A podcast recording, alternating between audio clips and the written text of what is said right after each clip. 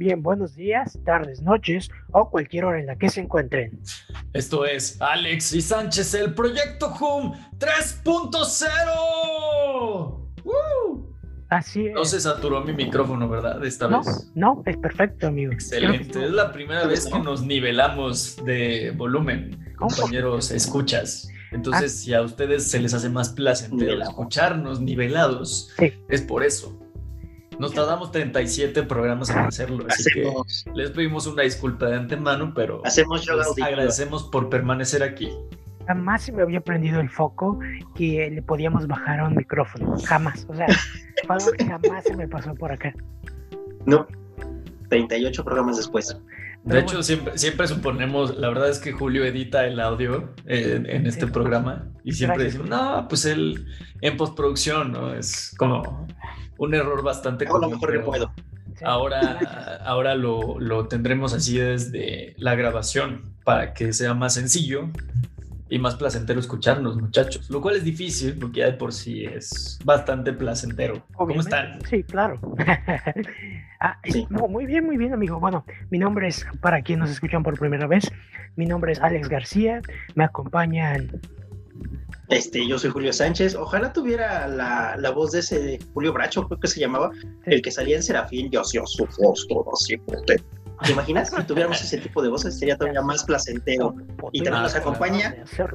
Hola, hola, ¿qué tal? Yo soy el JM del programa El Hum. Yo soy Juan Macarral. ¿Cómo están, muchachos? Muy bien. Y bueno, si escuchan este podcast por primera vez, básicamente hablamos de noticias de televisión, de cine y videojuegos. Es nuestro programa, básicamente. Básicamente. Y tenemos una tercera sección miscelánea que todas las semanas cambia de temática por lo cual somos bastante dinámicos al hacerlo, ¿verdad, muchachos? Sí, te extrañamos en la del Super Bowl. Hubieras dicho muchas cosas para eso. Ah, ya lo sé, es que me tuve que ir ese día muy rápido, pero ¿qué les pareció, muchachos?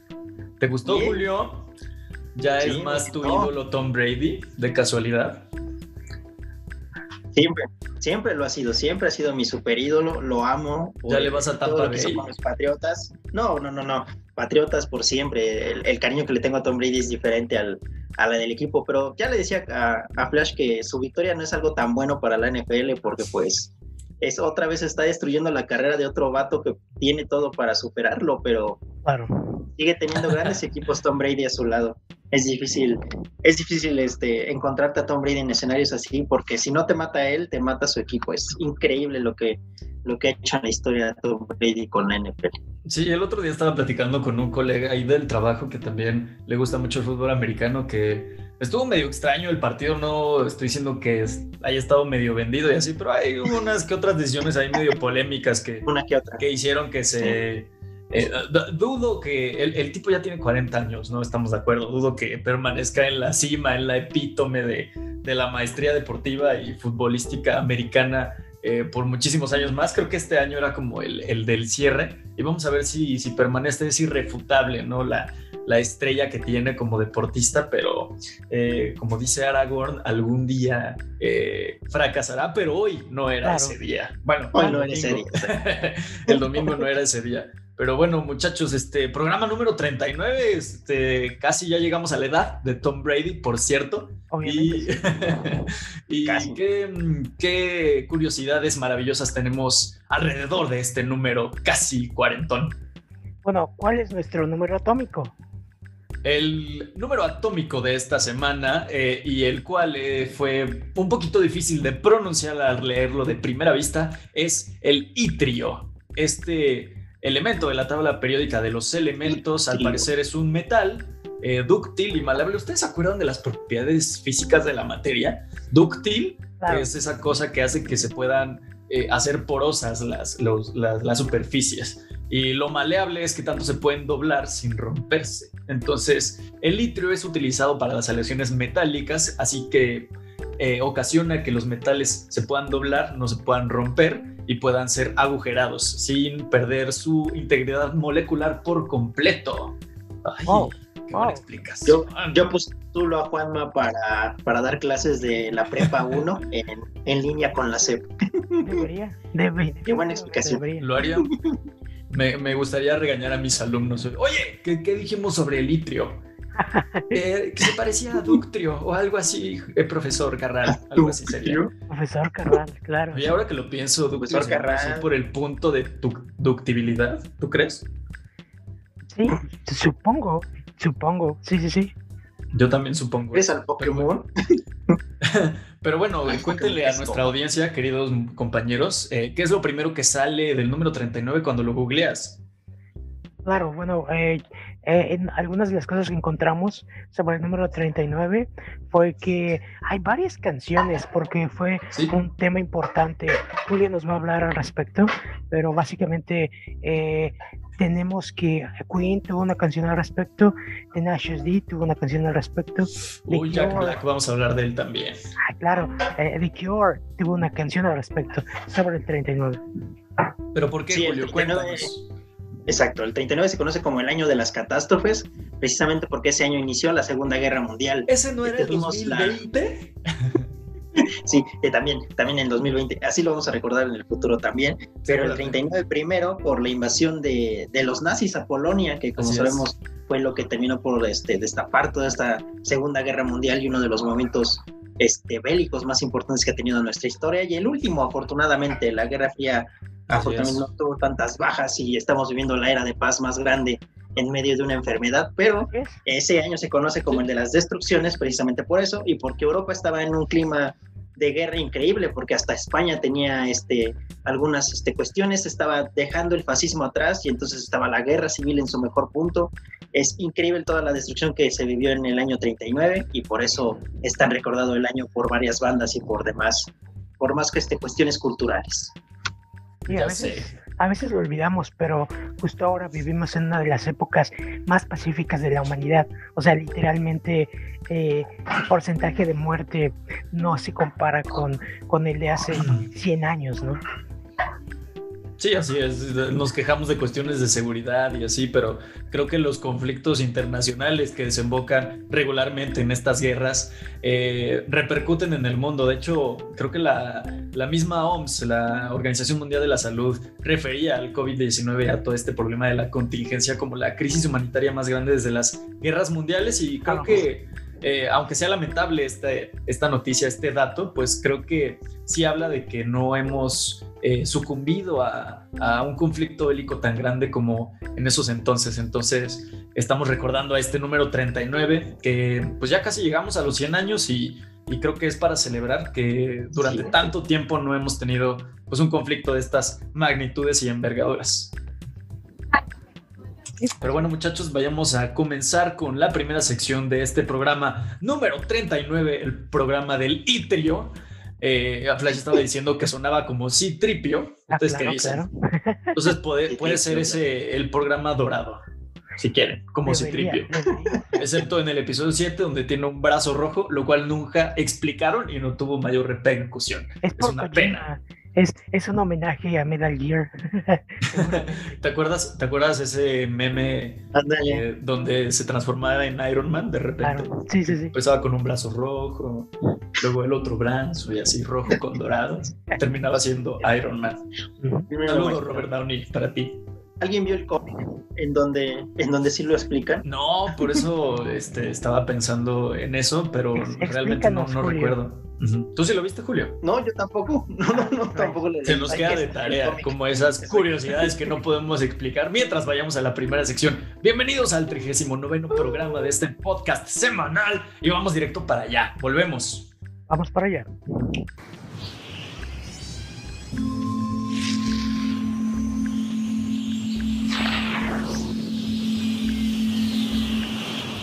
Y bienvenidos a la primera sección llamada Audiovisuales. Audiovisuales. Audiovisuales. Uh. Y hoy, esta semana se nos va a ocurrir alguna eh, otra experiencia audiovisual, muchachos. No, mm. ¿tenemos alguna?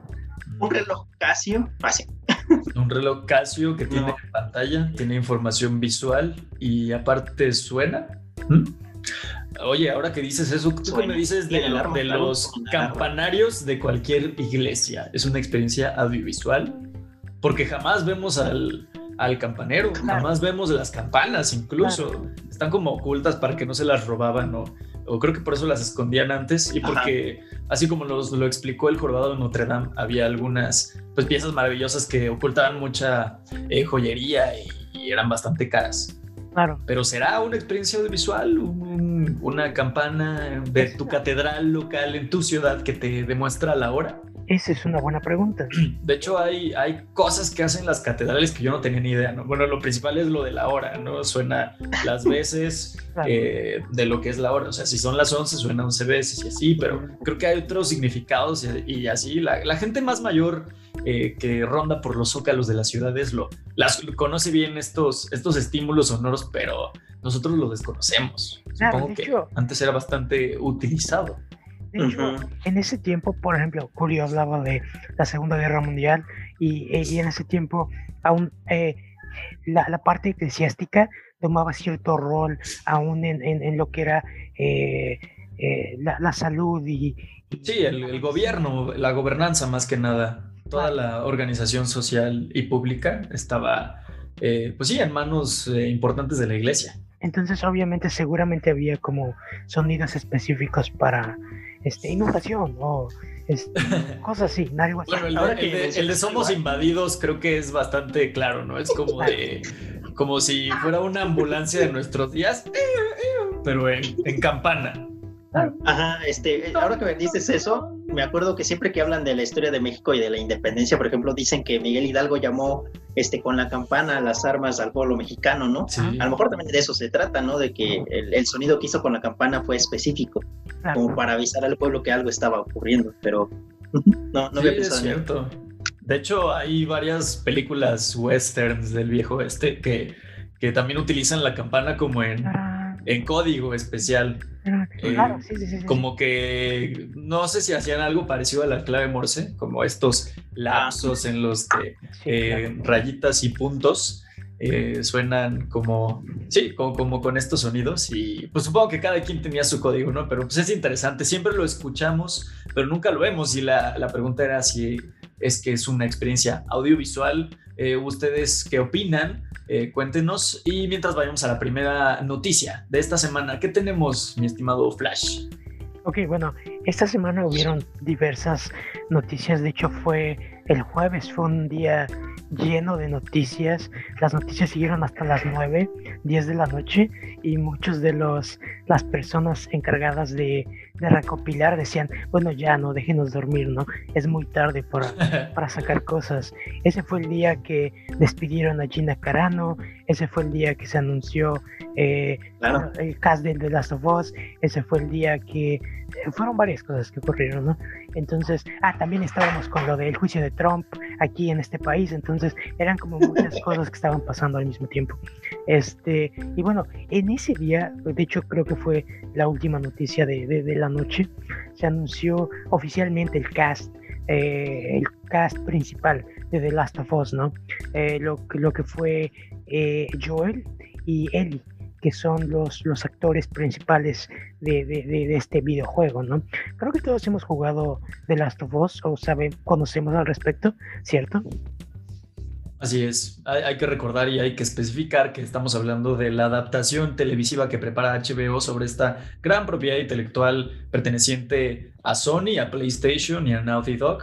Eh, la cual pues llegará a las pantallas de, y a los usuarios de HBO Max en algún momento de los próximos años. Pero pues sí, todos conocemos esta dupla que ya se ha vuelto bastante representativa en el mundo de los videojuegos. Ahora aspira a hacer lo mismo en el mundo de la televisión y los audiovisuales. Y pues lo hará con pues el, actor, ¿no? El, protagonista masculino.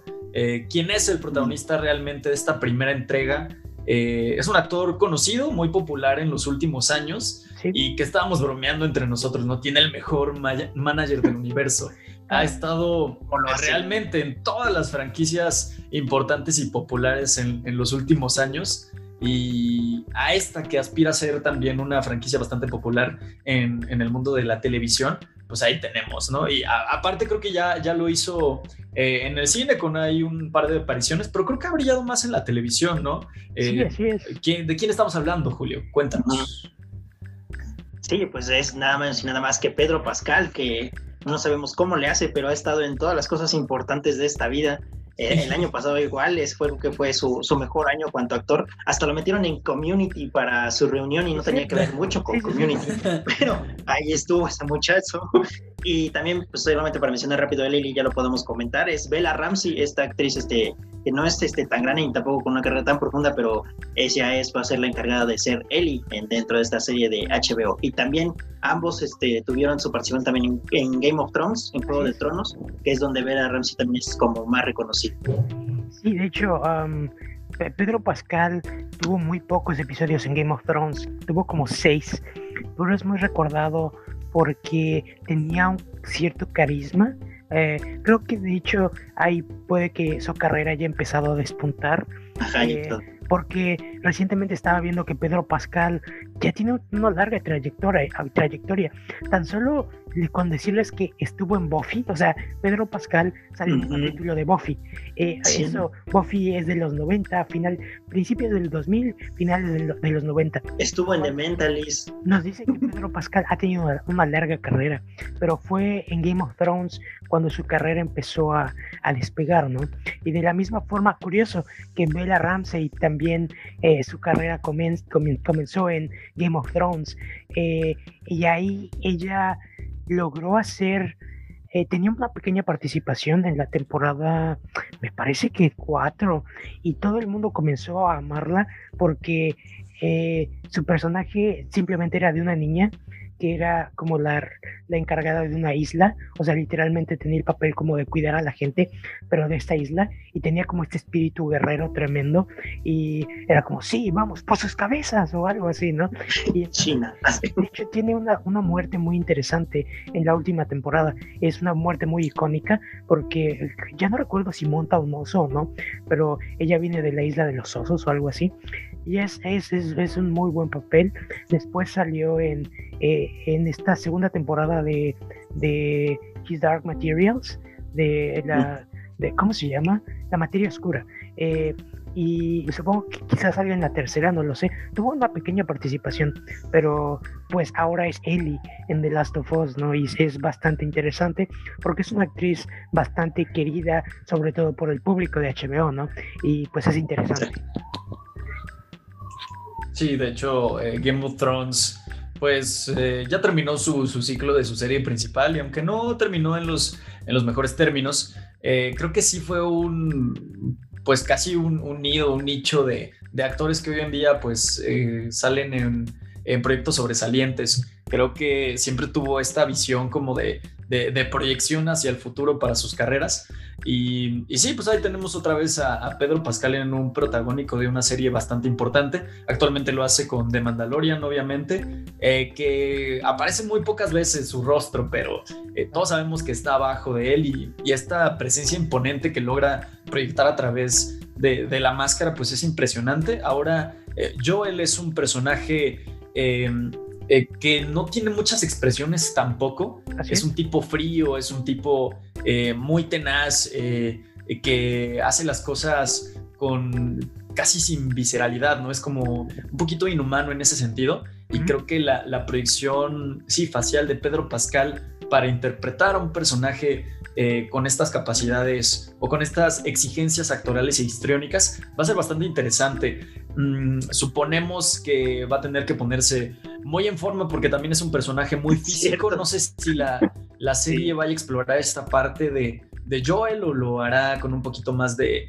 Em, de conceptualización en, cuanto a su furia interna, no, no lo sé, eh, dudo la aproximación que vaya a tener esta serie en ese sentido, en el sentido de las batallas, de, de lo físico, de las confrontaciones, pero pues Pedro Pascal tampoco es un, un, actor muy joven, entonces yo creo que sí va a ser un reto bastante importante. En The Mandalorian puedes poner a los Stones, a los dobles que, quieras, ¿no? Pero creo que esto sí va a representar un reto bastante importante y pues pobre tipo, la verdad le espera una trayectoria para eh, desembocar en este papel con éxito eh, bastante difícil, pero pues suponemos que lo hará. Hay que recordarles también a nuestra audiencia que es un actor latino, él es de Chile y pues bastante eh, representativo para todos nosotros, ¿no? Ahí apoyamos a un, a un talento perteneciente, salido también de, Latinoamérica, pues que sigue cosechando éxitos en su carrera y pues ya lo vamos a esperar, ¿no? No, no saliéndonos del tenor de HBO, este, ¿qué, otra cosa tenemos, muchachos?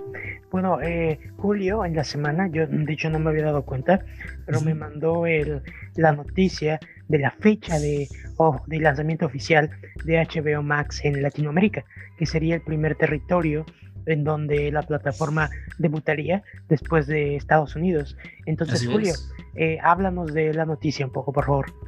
Sí, HBO Max por fin hizo oficial que estará aquí en Latinoamérica, incluyendo todos sus países, en junio del 2021, o sea que nos separan solamente unos cuatro meses para... ¿De México hasta Argentina? Exacto, de Brasil hasta hasta ahí que es lo más lejano. Bueno, todo Latinoamérica. desde la Patagonia, siempre dicen esas islas. Desde la Patagonia hasta Tijuana. lo, más Tijuana, desde Patagonia hasta Tijuana, así vamos a decirlo. Y sí, de junio del 2021 hay que decir que ya tiene preparado muchos detalles, ya se han esclarecido las personas que tengan HBO Go van a poder tener HBO Max de manera automática. Es este, una cuestión de sus cuentas lo que va a cambiar. Igualmente, si están en su canal dentro de Amazon Prime, si ya lo tienes contratado, no te preocupes, este, se va, tu misma cuenta va a servir para llegar a HBO Max. Y están diciendo que las cableras también van a tener esa oportunidad. o sea, que si tienes en Sky ah, o en Cable o en cualquiera de esos HBO contratado, también te van a dar este HBO Max el acceso de la cuestión de los precios no se ha dicho mucho, entonces no, no se sabe si va a cambiar de lo que ya cuesta actualmente o si va a tener un precio mayor. Y lo que sí está causando mucha controversia es que los estrenos de Estados Unidos se van a quedar en Estados Unidos y no van a tener todavía fecha para llegar a México. Eso significa, y lo podemos ver en el tráiler, que solamente están promocionándose con la Liga de la Justicia versión Zack Snyder y con Wonder Woman 1984.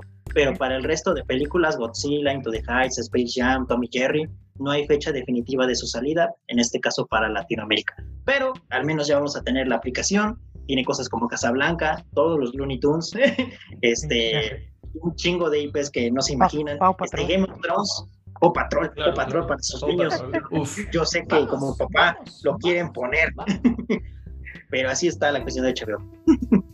Sí, de hecho eh, es algo interesante porque yo no había indagado un poco más, pero es lo que noté en el tráiler, que sacaban Wonder Woman y Justice League, pero nada más. O sea, no anunciaban eh, la, película de Jared Leto que salió recientemente, no ah, anunciaban este, la película que viene la próxima semana, no anunciaban Godzilla contra King Kong, Matrix 4, ni nada, absolutamente nada. sí, recordemos que todos estos estrenos, sí, Flash, eh, Harry Potter, bueno, en este caso en Estados Unidos Peacock tiene todas las películas de Harry Potter, pero en, allá en, Latinoamérica supongo que la licencia es diferente, entonces supongo que van a estar todas. Sí, están, van a estar todas las películas de Harry Potter es un gran atractivo también para HBO Estaban distribuidas por todas las plataformas de streaming existentes, ahora que lo dices, pero había mucha incertidumbre alrededor de qué iba a pasar con HBO Max. Creo que la llegada de esta manera es la aproximación correcta. Eh, recordemos que HBO eh, realmente jamás ha dejado de ser un, un paquete de canales premium para los operadores de cable. Entonces, sí era un poquito eh, ilegítimo, incluso grosero, que, que, llegara y que estos usuarios que han sido usuarios de HBO eh, por 10 años o, más incluso no tuvieran como este, este beneficio, ¿no? Incluso se, se hablaba de que si comprobabas tu, tu eh, vigencia de, de, HBO, ahí podías tener un descuento importante. Creo que son cosas que, que se van a ver más adentro con los propios usuarios pero mm, a lo que yo les iba a decir de los estrenos es que, claro, los mercados siguen siendo muy diferentes, aunque nos separa una frontera de distancia. Estados Unidos tiene su propio mercado, tiene sus propias estipulaciones al respecto, y todos estos estrenos que se van, eh, que van a llegar como exclusivas o como estrenos simultáneos también a las llegadas de cine, eh, en, la cuestión internacional, pues no será así. Obviamente todos estos estrenos sí van a buscar la taquilla eh, por medio del cine, la adquisición por medio de, de esto. Creo que no es como un producto eh, similar a Disney Plus. Disney Plus te queda muy claro lo que es, ¿no? Una plataforma de streaming con todas las propiedades de Disney. HBO Max hay gente que todavía lo confunde con con HBO Go y, con todos estos productos de HBO que no son los canales premium, como que no les queda claro. Creo que tendría que haber un poquito más de, de métodos para esclarecerle al público en Latinoamérica qué es HBO Max. Creo que sí tendría que haber una campaña como de mayor explicación para que nos quede claro a todos. Y, ya después de eso creo que sí optarían por, por tener los mismos estrenos que, que en Estados Unidos. Eh, esto también es un tema importante para el cine. Sabemos que esta semana también eh, tuvimos un par de noticias pues un poquito desesperanzadoras para las salas de cine locales. Hay una cadena importante que incluso ya está hablando de bancarrota y, quién sabe qué sucederá con eso. Sí, realmente pues eso es lo que pasó en la semana con, con estas noticias. Es lo que pensaba. HBO Max no anunció estas películas, pero pues quizá lo considere ya que eh, pues esta cadena, me parece que Cinemex, la que hablas, está teniendo ya bastantes problemas, ¿no? Pues continuando con las noticias sobre HBO y todo lo que rodea esta em, pues próxima gran estrella del streaming, uno de sus eh, confirmadas, eh, exclusivas confirmadas que sí llegarán a Latinoamérica, pues sigue siendo Justice League, la versión de Zack Snyder, que con cada semana pues vamos conociendo un poquito más. Eh, ya sabemos cuáles van a ser las diferencias importantes en contraste de la versión de Joss Whedon. Y una de las grandes interrogantes o de los personajes que siempre mm, lamentamos que no se pudiese haber visto más, sobre todo por el gran actor que lo encarna, pues es el Joker de Jared Leto, el cual esta semana pues nos regaló nuevas imágenes, nuevos vistazos, eh, un poquito de la evolución de su personaje y con tan solo unas cuantas imágenes eh, creemos que el camino es el correcto, ¿no? Eh, ¿Pudieron ver estas imágenes, muchachos? Sí, claro. Ah, básicamente, en una entrevista a Zack Snyder hace algunos meses, le preguntaron que eh, en dónde encajaría Joker, porque había dicho que quería meter a Jared Leto por el hecho de que era una pena que Ben Affleck y Jared Leto nunca habían compartido pantalla en este universo que se había creado. Entonces él decía que había encajado a Jared Leto en, en la secuencia de sueño de recuerdan no sé si recuerdan la versión de Joss Whedon cuando Batman va al futuro porque o bueno tiene un sueño en el que se le aparece Flash y bla bla bla y ve el futuro eh, controlado por por Darkseid. Y entonces en este futuro hay un desierto medio Mad Max y Superman es malo bla bla bla Sí, nadie entendió al, Batman este, con, con gabardina, ¿no? Ya sé, ya nadie entendió. nadie lo entendió. Snyder dice que tenía una buena intención y que, y que lo entenderíamos en algún momento, pero jamás pasó. De hecho, ahí voy. Este, eh, entonces, el hecho es que ya, eh, bueno, eh, Jared Leto iba a estar en esta secuencia. Supongo que hay una información que Batman necesita recuperar y tiene que recurrir a, al guasón, ¿no? Pero en este caso le preguntaron recientemente a Zack Snyder, ¿y por qué no tiene los tatuajes? ¿Qué pasó con su look cholo? ¿Qué pasó con todo esto? Entonces Zack Snyder dice, no sé, no, no sé, muchas cosas pudieron pasar. ¿Está usando maquillaje? ¿No está usando maquillaje? No lo sé, no puedo saberlo. Sí, recordemos que el guasón de David Ayer pues era como este, eh, pues sí, capo de la mafia, muy actualizado, muy contemporáneo, lleno de tatuajes, bling bling, eh, abdominales muy marcados. Hemos visto versiones parecidas a este guasón muchas veces en los cómics, pero nunca habían llegado a la pantalla.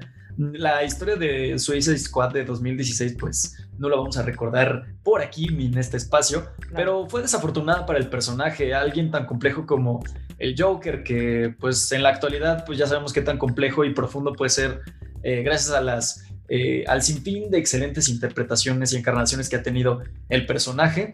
Pero pues volviendo a lo de Jared Leto, ¿no? Lamentable, un actor que acababa de ganar el Oscar, que volvía a aparecer en los blockbusters y pues después de una interpretación como la de Dallas Buyers Club y, y, el Oscar, pues, y, ir a este guasón, creo que también fue en su época donde estuvo como regresó con 30 Seconds to Mars. O sea, el, el, tipo se estaba comiendo Hollywood y el mundo entero con sus manos hasta que llegó a The Suicide Squad.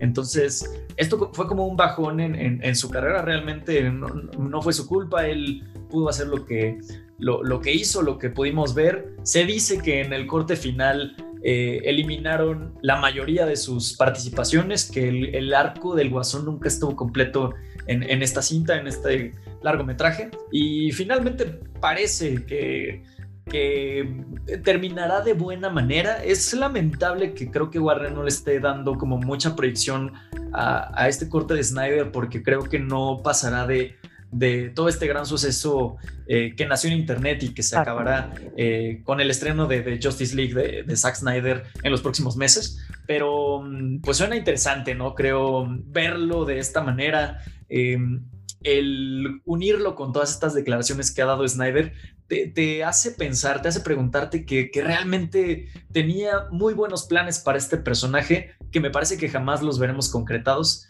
Realmente es, una, es una pena, pero, pero vamos a ver qué, qué, es lo que nos puede ofrecer. Se ve bastante interesante. Julio, ¿tú, ¿tú qué puedes decirnos al respecto? Yo veo este guasón con todo este eh, look que tiene como el, el, perfecto adversario para el de Robert Pattinson, por ejemplo.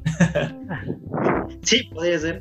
Es un poco más, este, más, este, ¿cómo decirlo? Sí, me, metalero, más magnético. Sí, muchos incluso refieren a la versión de Arkham, que yo digo que Flash puede saber un poco más porque él leyó esa, ese arco de, del Guasón en The New 52 que es este, poco, poco, más o menos dicen que es la versión que Zack Snyder quiere recuperar, que es de las pocas que tampoco no han llegado al cine dentro del Guasón, ¿no? Y, y, con Jared Leto la verdad es que lo puede hacer muy bien, este, una de las películas que estábamos este, diciendo Flash y yo es que, que, que tiene HBO Max, por ejemplo, es The Little Things, en esta película que se estrenó hace, hace apenas unas semanas en HBO Max, ajá, él tiene un personaje así, es un psicópata, es un maniático, es un asesino serial, y, en su poquito tiempo en pantalla te das cuenta de, lo bien que lo puede hacer Jared Leto, ¿no? Y, si te imaginas que así fuera el guasón, pues dices, no, eso era lo que, lo que podías traer al personaje, pero como, como bien lo dices, David Ayer buscó otra solución, le quiso dar otro arco y así terminó. Eh, que igual este David Ayer también ha tenido o ha querido subirse a este tren de también tener su propio corte del director como lo hizo Zack Snyder. Y una de las cosas que ha prometido es que el Guasón sea un mejor personaje, pero ya sería demasiado, demasiada libertad creativa para Warner o para cualquier director seguir dando estos proyectos. Una de las cosas que por las que Marvel fue criticado la semana pasada fue porque eh, Insider, esta revista, mostró eh, que, para eh, varias películas de Marvel desde el 2016, ah, me parece, ah, las películas, la mayoría son previsualizadas, o sea, literalmente tienen un, una previsualización en CGI de toda la película, o sea, toda la película la mapean en CGI y muchos decían, no, pero ¿dónde está la libertad creativa del director? Eh, porque eh, así no, no, no, ayuda a que el director de su, de su visión, de todos los animadores hacen la película, ¿dónde está la innovación? Y de entonces James Gunn llegó como a, las dos, tres horas y les cayó a todos la boca porque dijo, ok, eh, la previsualización para los que no saben se hace junto con el director. O sea, el director trabaja en la previsualización y es como un storyboard grande. O sea, obviamente en set, cuando la gente está ahí, se hacen ajustes de diálogo, sobre todo con Gon o con Taika Waititi, que improvisan bastante. O sea, eh, la previsualización es un mapa y lo puedes usar o no usar dependiendo de cómo tú te acomodes, ¿no? Pero te ayuda más que nada en las escenas de acción para evitar que las escenas de acción no sean correctas o no sean buenas. Entonces, eh, más que nada eso. Entonces, eh, en el caso de Warner, dejaba que los directores hicieran su versión y después de que ya estaba hecha, agarraban y decían, ah, no, este, quita esto, quita esto, quita esto. Lo cual causaba, causaba que las películas acabaran siendo malas. Inclusive en Birds of Prey de, de, esta directora, recientemente ella dijo, hice mi versión y cuando la entregué, o sea, yo no, no, voy a decir que no es la película que quería hacer, sí es la película que quería hacer, pero hubo cambios sustanciales en, en, la historia, ¿no? Sin embargo, Marvel ocupa este otro método, que es literal como hacer storyboards, pero en 3D. Entonces el, director trabaja junto con la producción para hacer este plan más que nada de la película y es por eso que Marvel pues, ha resultado más exitoso en estas adaptaciones, ¿no? Sí, y recordemos que estamos en una transición tecnológica que, que, trae muchísimos beneficios al cine, como por ejemplo todas estas metodologías que ayuda a la recreación y a la proyección y sobre todo a la demostración ¿no? de, de, la visión del director. Muchas veces un guion literario no alcanza, un guion técnico, storyboards, y lo vemos reflejado en estas eh, películas que no eh, representaron el éxito que DC o que Warner había esperado, incluso con su universo cinematográfico que jamás pudo ser concretado. Y son beneficios ¿no? que, trae a largo plazo. Obviamente son tecnologías nuevas que, apenas se están introduciendo, pero no me extrañaría, por ejemplo, nosotros eh, con nuestros estudios universitarios tuvimos un poquito de la vieja usanza del cine, ¿no? Con todas estas metodologías tradicionales que hoy en día están, no digo que estén totalmente relegadas, pero están siendo suplantadas por otras nuevas tecnologías que están llegando para la realización de todos estos proyectos audiovisuales. Y y pues vamos a ver, ¿no? Eh, todo surgió por la noticia de, del Joker, de Jared Leto. No sabemos si esta es la visión que siempre tuvo Snyder, si quería seguir con lo que hizo David Ayer, con esta estética un poquito más de gángster que le quiso dar al Joker de Jared Leto. El caso es que tendrá una participación, al parecer, sí representativa, no muy importante, no muy larga tampoco dentro de la, de la trama de, de esta cinta o miniserie, ya no sé qué es lo que va a ser, pero ahí ah, estará Jared Leto. Cuatro eh, horas. Va, a ser una película de, cuatro horas al final, ya se confirmó. Eh, hay, que recordar porque muchos dicen, no, es que el Snyder Cut es algo que nunca había pasado, cuatro horas de película. Ah, honestamente, si recordamos eh, los trabajos de directores anteriores, normalmente cuando acaban sus películas, acaban con tres, cuatro horas de, de metraje. Sí, siempre. Eh, siempre. Es algo normal, es un estándar en la industria. Y eh, entonces llega el momento en cuando tienen que empezar a cortar, cortar, cortar. Aparte, piensen en el medio de distribución que tendrá. Esto hubiera sido imposible en una sala de cine. Si en 2003 nos quejábamos que El Señor de los Anillos duraba tres horas, bueno, los invito a ver su versión extendida, que sí dura como cuatro y media, algo así. Y esto es normal, esto tiene que ser con un consumo, pues sí, en, casa. Me parece muy difícil sostener esto en una sala de cine, por ejemplo, donde creo que te obligas a, ti mismo a dar como estos intermedios que se hacían en los años 90 o a principios de los 2000. Eh, sería bastante complicado y sobre todo por ahorita el tema de las aglomeraciones, no tanto tiempo en una sala de cine. Eh, es por eso que el Snyder Cut iba a llegar sí o sí eh, a través del streaming, ¿no? En tu casa tú puedes ver una hora cada día, no lo sé, te quieres echar las cuatro seguidas, quieres verla dos veces de sentón y ahí echarte cuatro horas. El Snyder Cut está hecho para verse, eh, sí, en la comodidad de tu casa, ¿no? de manera casera, local y pues ya llegará. Este, estamos a meses de distancia y ya la queremos ver, cada vez suena más interesante, suena a una versión muy diferente a lo que nos trajo Joss Whedon, a lo que pudo terminar la versión eh, que vimos en los cines en 2017 y pues ahí llegará nuevamente con Jared Leto y continuemos con las noticias muchachos, tenemos algo importante de otra franquicia, así como de The Last of Us basada en una eh, IP que llegó primero a los videojuegos y esta vez estamos hablando de Borderlands, esta franquicia eh, producida por 2K bastante importante, más que nada en PC, en consolas. Ahí ya tiene unos años del boom que tuvo Borderlands en su tiempo. Ah, le ha costado como eh, hacerse contemporáneo otra vez, estar en lo más alto eh, nuevamente en el tema de los videojuegos. Hay muchísimos shooters, pero hay que tienen la estética que utiliza Borderlands y que haya tenido tanta repercusión más allá de sus juegos oficiales. Creo que el, metajuego fue más sobresaliente que sus propias campañas y, ahora lo probará en los audiovisuales, ¿verdad? Sí, así es. básicamente la noticia, eh, no soy ah, bastante familiar con Borderlands, jugué la versión para Vita. Eh, no, lo, no la terminé. Eh, pero llegó, a, casi todas las plataformas también. Esa es una, una ventaja que tuvo la franquicia también. Vita. Pues sabemos que el cel shading es, es bastante eh, adaptable ¿no? a cualquier hardware y esto fue importante también para en su tiempo. Quiero ver la, la, estética que le van a dar en este proyecto, pero sí, sigamos con la noticia. Y bueno, básicamente eh, esta semana se agregó Jack Black. Básicamente él va a ser la voz de, me parece que se llama Claptrap, eh, que es un robot bastante sarcástico, que es parte importante de los juegos de, de Borderlands. Eh, el punto es que, bueno, la, traje esta semana al programa porque tenemos muchos actores buenos. O sea, eh, tienes a Kate Blanchett, tienes a, la actriz de Halloween,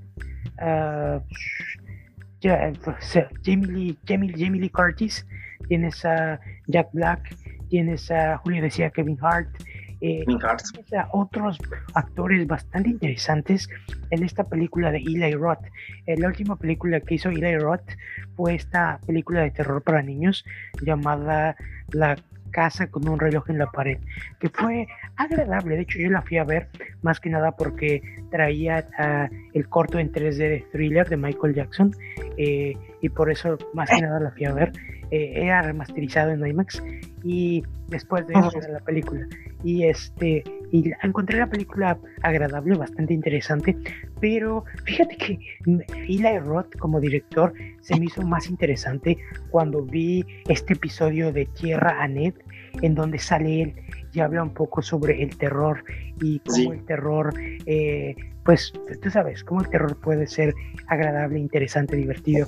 Y creo que después de ese episodio de Tierra en, Disney Plus, eh, creí que la película futura que hiciera Eli Roth podría ser muy buena, porque creo que es un buen director, solo quizá no, no ha tenido el material adecuado, ¿no?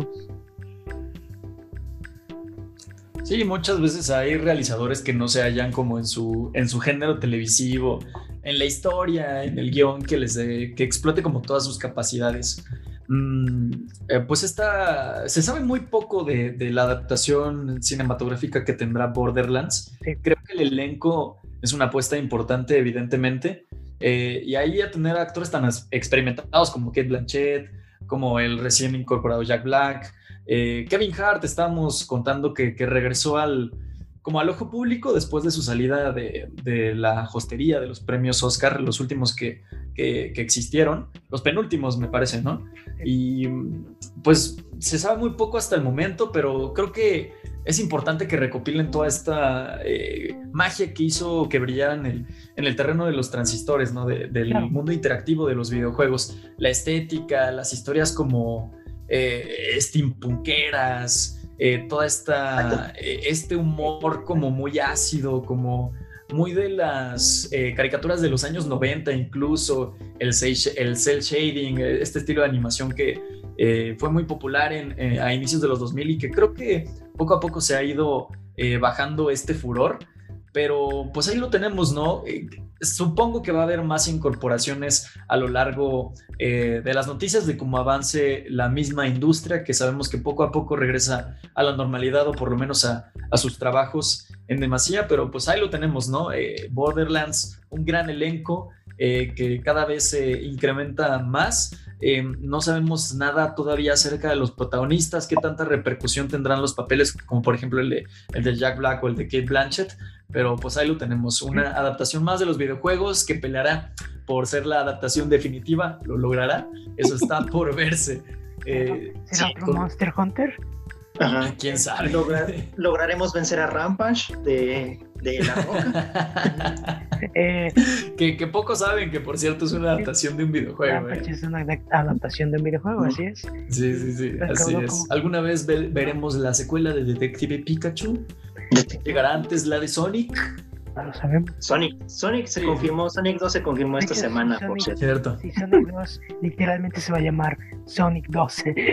esa, esa, fue la noticia. Y el 2 tiene la cola de Tails. ¿Cómo en, ¿Cómo en el juego.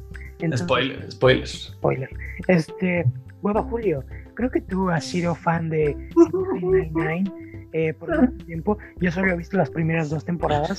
Eh, hoy se anunció que Brooklyn Nine-Nine va a terminar con la temporada 9 o 10. 8.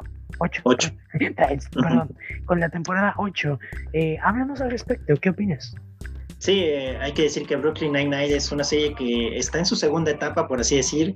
Iba a terminar en la temporada 6 después de que su cadena original decidiera cancelarla pero fue parte de esta iniciativa, sobre todo impulsada por latinos, para rescatar series que tenían de alguna forma representación de este grupo dentro de Estados Unidos. Este, Algunos como Luis Manuel Miranda, inclusive Guillermo del Toro, hicieron de todo para que la volvieran a rescatar y fue NBC finalmente la que tomó el proyecto, pero solamente lo tuvo por este, tres temporadas, que ahora termina este, con esta temporada 8. Ah, era la 5 donde iba a terminar.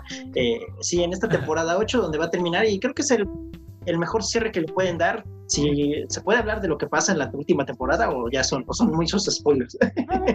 no, porque en la, en la última temporada termina con termina con el nacimiento del hijo de Jake y Amy. Entonces es muy difícil ya pensar qué es lo que viene para la serie, ¿no? Inclusive han tenido muchos problemas, los escritores han dicho que han tenido como dificultades para meter todo lo que está pasando, porque en un principio querían meter lo del coronavirus dentro de la serie, después llegó lo de la violencia de la policía en Estados Unidos y este inclusive el mismo, ay, el protagonista, ¿cómo se llama? Andy.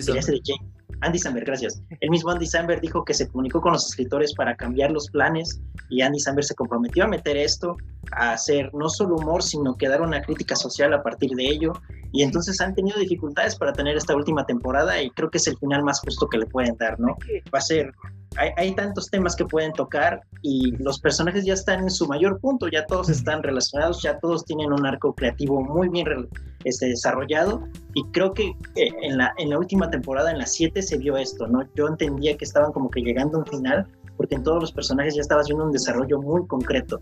Y en la temporada 8 creo que van a terminar por concluir todas las todos los puntos que dejaron sueltos y creo que va a ser el final perfecto, ¿no? Eh, anteriormente o en su primer final sí veías como que muy injusto que se fueran, ¿no? Porque había mucho que desarrollar, había muchas historias que se estaban completando porque iba a acabar en la boda de Jake y Amy, ¿no? Pero ahora tienen ya un hijo, entonces es como eh, ya, ya viene su parte familiar, ¿no? Y creo que desarrollar o ampliar todo eso, pues ya sería demasiado estirar la liga, ¿no? Creo que sí, hasta los mismos vez han dicho que querían 154 episodios, con esos van a acabar, y es una, es una gran noticia, ¿no? Son ocho temporadas, bueno, su temporada 8 solamente va a tener 10 capítulos y ya este va a ser el final de Brooklyn Nine-Nine. Así es, de hecho, eh, yo repito, solo he visto dos temporadas, pero como justo como Julio dice, cuando ocurrió todo el movimiento de Black, Black Lives Matter y todo lo de la brutalidad policial, eh, eh, leí una, una reseña, no una entrevista a los escritores, y decían que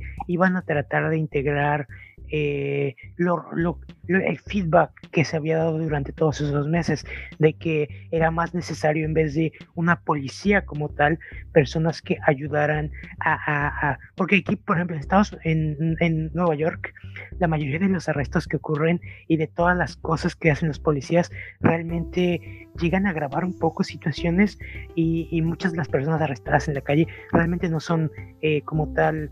Eh, delincuentes, sino personas que tienen problemas mentales o personas que no tienen un hogar, homeless people básicamente. Entonces eh, eh, se, ha venido esta teoría que es bastante correcta, que necesitamos más personas eh, que lleguen y que en vez de ser policías que logren solucionar conflictos verbalmente o personas capacitadas para solucionar conflictos o personas capacitadas para ayudarle a las personas que están en problema de, de, no tener hogar un espacio en este caso y que esos son problemas más urgentes que realmente el exceso de policía y no solo eso sino el exceso de armas que en este país causa eh, pues más problemas que otra cosa no entonces eso es lo que quiere tratar de, de, de, de hablar Brooklyn Nine-Nine en su en su octava temporada, ¿no? Hoy en día el tema de la censura, el tema de, la corrección política, de lo que es políticamente correcto, es bastante complicado, sobre todo en, una, en un producto cuya aproximación eh, hace referencia a la sátira, ¿no? Esto siempre ha sido complicado. Eh, sabemos que siempre hay maneras de extender las historias. Cualquier historia puede ser extendida porque eh, eh, los ciclos narrativos nunca se terminan hasta que verdaderamente hay un final, ¿no? Hasta que se acaben todos, hasta que ya no haya nadie más. Y en este sentido, pues siempre puedes continuar una historia. Creo que las últimas temporadas o los anuncios les da oportunidad a todos los involucrados, escritores, directores, actores, protagonistas, a cerrar los ciclos. Y creo que es importante eh, en este sentido una serie como Brooklyn Nine-Nine, que en su tiempo fue como bastante eh, rompedora de esquemas para este género de la televisión. Y e, es importante que, les den un espacio para el final. Eh, ¿Cuántas series no son canceladas que aspiran o, quisieran tener este mismo destino? Obviamente la popularidad y ahí la rentabilidad este, importa bastante cuando gustas o quieres aplicar estas, estas eh, finalizaciones meritorias de lo que representó tu legado en la televisión y en lo que estuviste vigente dentro de este espacio, eh, muy eh, solicitado y perseguido con muchísima competencia al respecto. Pero creo que es importante, ¿no? Darle el cierre que, esperan. yo tampoco soy muy seguidor de la, de la franquicia, de la serie. He visto ahí un par de apariciones. Me gusta mucho Andy Samberg como actor. como comediante incluso. Y pues, ya lo esperamos, ¿no? Eh, eh, la finalización cerrará con una, con una comedia más de estas que se iniciaron a, eh, a principios de la década de los, de los 2010 y ya quedan realmente muy pocas de todas estas series eh, de comedia que iniciaron ahí con, con la década anterior. Eh, ahora es el turno de Brooklyn Nine-Nine y vamos a ver si lo hace eh, con éxito. Yo quisiera saber en, el momento de que salga, pues ahí la opinión de Julio, que ha sido un, fanático en todas sus temporadas. Si gustó el final, creo que es eh, importante, creo que será, creo que no será un, una cosa sencilla, pero pues vamos a ver si, si lo logra hacer con, con éxito, Julio. ¿Qué te parece? Sí, eh, igual eh, a mí no me decepciona ningún final de mi serie, de mis series favoritas porque yo los amo a todos, hasta el de How I Met Your Mother. Yo, yo, defiendo, yo defiendo demasiado el final de How I Met Your Mother, pero aunque toda la gente lo odia, entonces eh, el final que vaya a ser para Brooklyn Nine-Nine, sobre todo cuando tus, cuando tus involucrados también lo odian, ya es como un poquito difícil, ¿no? De ocultar. Sí, de hecho, exacto. Bueno, no, no a todos les gustó también dentro de la producción. Pero en el caso de Brooklyn Nine-Nine, por el, la historia que ha sido y por la forma en que se ha dado, pues también este es lo que más valoro, ¿no? Y sobre todo que a Andy Samberg, ya que lo mencionas, pues le dio un, un este, un foco para lanzarse como actor este, principalmente, ¿no? Porque en, en, Saturday Night Live ya había sido como un gran escritor, había tenido apariciones o tiene sketches muy reconocidos, pero nunca había tenido como un foco tan grande. Lo intentó con, este, con Adam Sandler, lo intentó con Adam Sandler, pero no lo logró en esta película tan mala. Y Brooklyn Nine-Nine fue como que le regresó la carrera. Sí, sí, sí. De hecho, muchos, muchos decían o pensaban, ¿no? Que, que, Andy Samberg iba a ser como de toda esta ola de comediantes en el cine, que iba a ser como de la nueva ola. Sí, claro. Eh, junto con, no sé, se me ocurre de esos tiempos, que será Michael Cera, Jonah Hill, todos estos jóvenes sí, comediantes. Y, y, muchos pensaban que se iba a ir en ese camino, pero ha estado tan enfocado a este proyecto que creo que, fue lo correcto, ¿no? Se ha desembocado con un poquito menos de reflectores, pero con más calidad en cuanto a su escritura y a su, su, misma interpretación. Siempre ha sido constante, que creo que es a lo que muchos comediantes les falla, la constancia. Y de hecho, este año con, con Palm Springs, creo que se colocó en un buen lugar. O sea, siempre ha tenido un buen lugar porque tiene este grupo llamado The Lonely Islands, Lonely, Lonely Islands, y ellos siempre coproducen proyectos. De hecho, en Netflix tienen como cinco especiales de comedia en los cuales mm. hacen parodias a diferentes cosas y todos los, todos los especiales están bien buenos. O sea, honestamente todos están bien sí. buenos. Y... Es comedia inteligente, es este, no es, sí, sí, comedia como, de hecho, como la que pudimos ver en el cine en esos años. Andy Samberg inventó lo que fue el sketch digital de Saturday Night Live, que han continuado, continuado haciendo eh, los últimos años, pero él fue el que literalmente vino y perfeccionó esa idea de grabar un sketch eh, aparte de Saturday Night Live y meterlo en medio, como algo especial que normalmente no podrían hacer en vivo, ¿no? Y este, Así es, sí. de hecho, esa fórmula la ha seguido mejorando para hacer todos estos otros productos. Y, y pues sí, de hecho, Sandberg y la mayoría de los involucrados ahí tienen un futuro bastante interesante, ¿no? Sí, es importante saber qué es lo que se viene para, para esta personalidad al, al cerrar este ciclo que ya ha durado pues ocho temporadas, ocho años o incluso más, ahí con la preproducción y todo lo que hay alrededor de, de esta serie, pues va a ser interesante qué es lo que sigue en su carrera, ¿no? Al, terminar estos proyectos que, que, muchas veces ves como el más importante de tu vida, creo que es cuando comienzas a hacer cosas más interesantes. Quizá hay explorar otros géneros, es, es un tipo que se me hace muy brillante, vuelvo a, al, concepto este de la comedia inteligente. Pues vamos a ver qué le espera Andy Samberg. Ahí tenemos la confirmación de la última temporada de Brooklyn Nine-Nine. Y vayamos con la última noticia de, este, de esta sección de audiovisuales, eh, la cual pues nos trajo el Super Bowl, muchas cosas, esperábamos más, más anuncios, más vistazos, pero creo que fue suficiente, ¿no? Echarle como toda la atención a un solo proyecto en específico. Eh, hablamos de, de, la siguiente serie de Marvel a través de Disney Plus, eh, el nuevo producto de, de, la productora de Kevin Feige, eh, que seguirá pues a los, los sidekicks que alguna vez lo fueron de, del Capitán América, ¿no? Hablamos de Falcon and the Winter Soldier, que estrenó nuevo tráiler en el medio tiempo del Super Bowl. Obviamente te, tendríamos algo de Marvel. Eh, había muchos rumores, pero creo que este era el, el, más evidente y fue finalmente lo que sucedió. Sí, de hecho yo, yo le decía a Julio que el trailer siento que suena mucho a Rápido y Furioso. Este, lo cual, Show. Lo cual es bueno. Eh, es una calca, creo. Es este, se siente bastante cercano a, a, lo que se ha convertido la franquicia de Rápido y Furioso. Aparte, la, el, el, el bueno, el rating que tiene el programa va a ser en, en, en, NC16, lo cual es, o sea, no es para mayores de edad, pero no es para la gente más joven.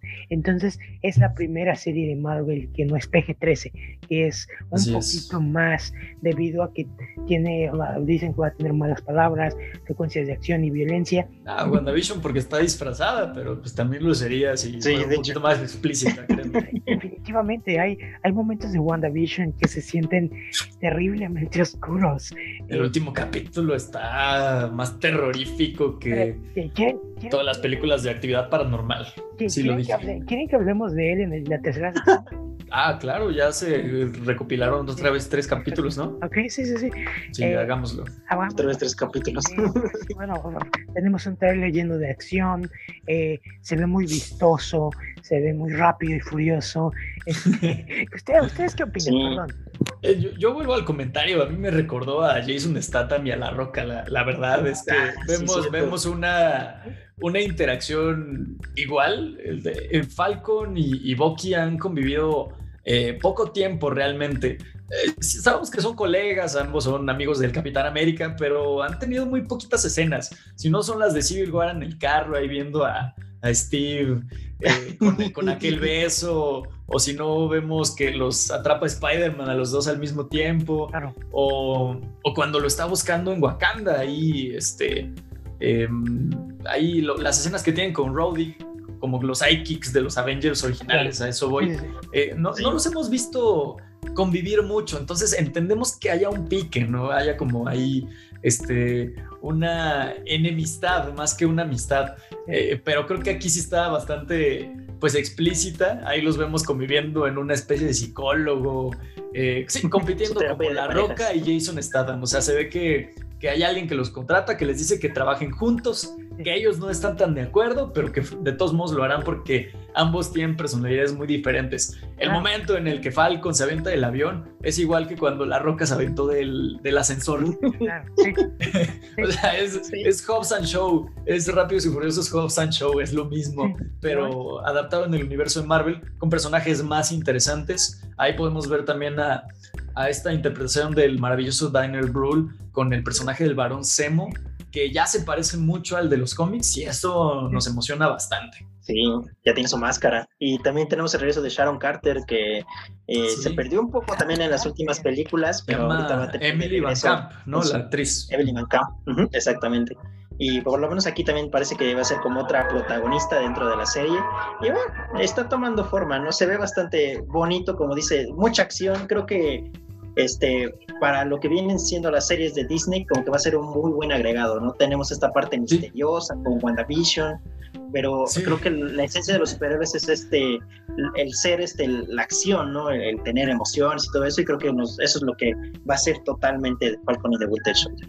Sí, de hecho, eh, hay que recordar que esta serie llega pues, ya en tres, cuatro semanas, me parece. Sí, ya, ya. ya nada. 18 de marzo. ya se va a acabar WandaVision también. Ya sé. Bueno, que cada vez se pone más buena. Ahorita vamos para allá.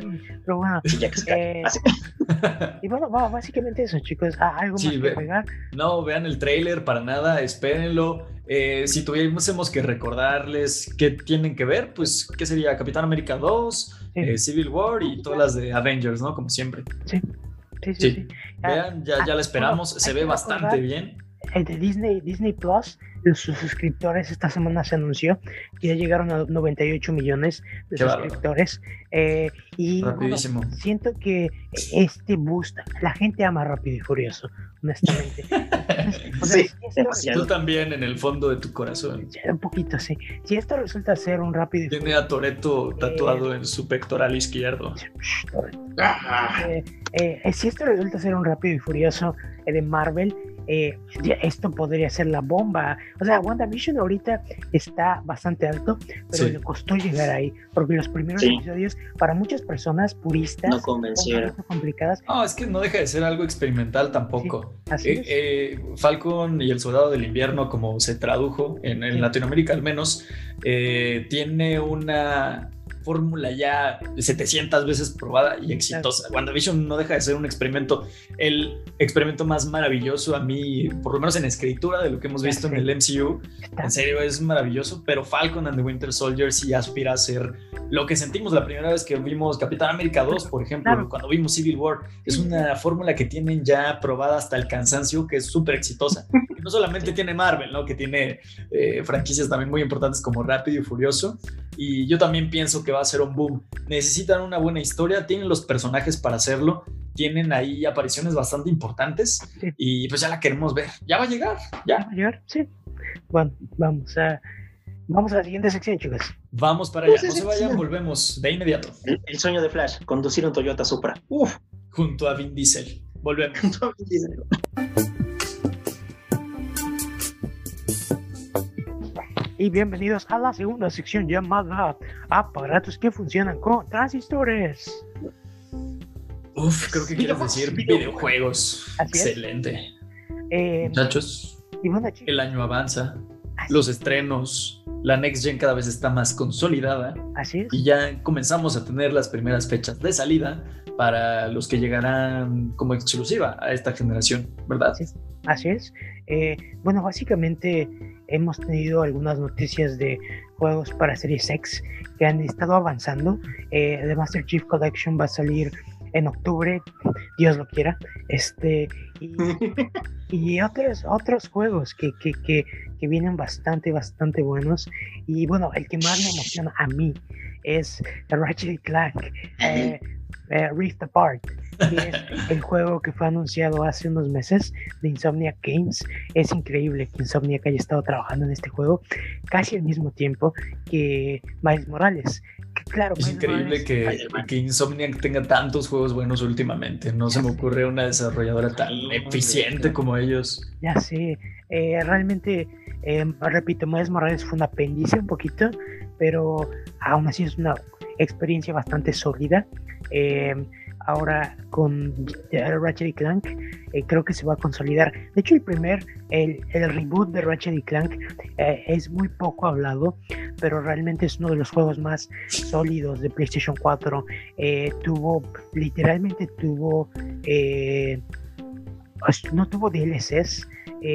tuvo ventas increíbles, fue de los juegos más vendidos de la consola y aparte de eso eh, logró hacerse de muchos nuevos fans ya que fue un reboot eh, lo cual fue bastante interesante. Y curioso que solo tuvo como un parche o dos parches después de la salida para arreglar pequeños detalles. O sea, lo cual es increíble porque hoy en día los juegos te sacan 20 parches después de ah, que el juego salió porque, porque que, que, arreglar. Y este juego, o sea, saliendo, saliendo. Y eh, todavía no acaban de arreglarlo, Julio. Ya sé. ya sé. Eh, saliendo, saliendo fue bastante exitoso, bastante bonito. Ahora en la nueva consola, en la nueva generación, tenemos el vistoso y bonito ray, ray tracing que hace que todo se vea increíble y bien padre. Entonces, podemos estar emocionados. Por, por fin Clank refleja su, ambiente y eso es increíble. De hecho, recuerdo cuando salió el primer juego para PlayStation, que fue Ratchet y Clank uh, Tools of Destruction, creo. Eh, y me, recuerdo, recuerdo que una de las reseñas atrás del juego decía, este, es como si Pixar hubiera hecho una película jugable. Y creo que en ese momento el PlayStation estaba, tenía suficiente, tenía mucha tecnología, pero creo que este juego se ve como la culminación de, de, de, esa frase, uh, una película de Pixar jugable, ¿no? Entonces, pues sí, es bastante emocionante. Eh, ya fecha de estreno, 11 de junio, o sea, ya estamos a cuatro meses, eh, y pues sí, súper emocionados, nuevo tráiler, eh, y básicamente eso, ¿no? Sí, para este género que que fue muy popular en, los años 90, principios de los 2000, eh, el género de plataformas en 3D con mascotitas eh, que se vieran muy vistosas para un aparente público infantil, que pudiesen como representar, ándale, eh, sí, Jack and Daxter, este, Banjo Kazooie, eh, Conker. Banjo Kazooie. Eh, todos estos animalitos, ¿no? El mismo Crash incluso representó el mismo rol. como que todas las, las, desarrolladoras importantes, todas las consolas aspiraban a tener como esta mascotita, ¿no? donde detrás de esta estética, pues muy vistosa, que pudiese parecer o hacer referencia a cualquier película de Pixar, así como lo dice Flash, hay un gran trabajo de desarrollo de, de niveles. Eh, creo que los juegos de plataforma son los, eh, son los juegos más difíciles de diseñar. Y creo que eh, a la industria de videojuegos en general le hace mucho mal que una franquicia como Super Mario exista porque realmente casi monopoliza el, género. Y es, es, bastante injusto para, para grandísimas franquicias como Ratchet Clank.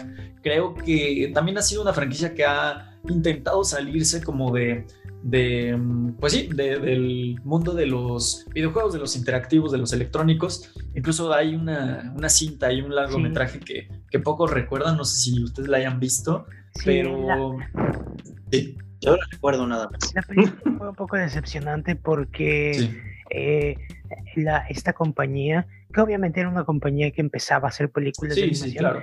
eh, Oye, lo de Blue Sky no lo dijimos. Ah, sí. ah Blue Sky, sí, Blue Sky. Cerraron digo, Disney. Disney. Sí, se pasó Disney. Pero Yo era muy fan de Río por los Angry Birds. De bueno, gente tangente, sí, en la, semana cerraron este. Ah, sí, bienvenidos a la efímera sección de audiovisuales dentro de aparatos que funcionan con transistores. Esta semana se rió Blue Sky Studios Disney, eres eh, siniestro. Te odiamos, Mickey. Yo quería ver la era de Hielo 20. ¿Qué te pasa? Yo sé, yo también. Yo también. Realmente eh, Disney hizo cuentas y debido a la pandemia pues no les era posible continuar eh, con el estudio Blue Sky, ¿no? Se dice que varias parte del personal va a ser pasado a Disney Animation para que trabajen en la adaptación eh, la adaptación a televisión de The Age, que la cual se habló en Disney Plus, pero fuera de eso eh, pues muchas personas creativas van a ser eh, despedidos y recortados, ¿no? Ah, yo quería ver Río 3, diablos. Río 4. Ahora en el espacio. Sí, te creo, eh. A veces en el espacio es lo único que le faltó, de hecho. O sí lo hicieron, ¿verdad? sí, se lo hicieron con el. ¿Cómo se llama? La ardillita Scratch.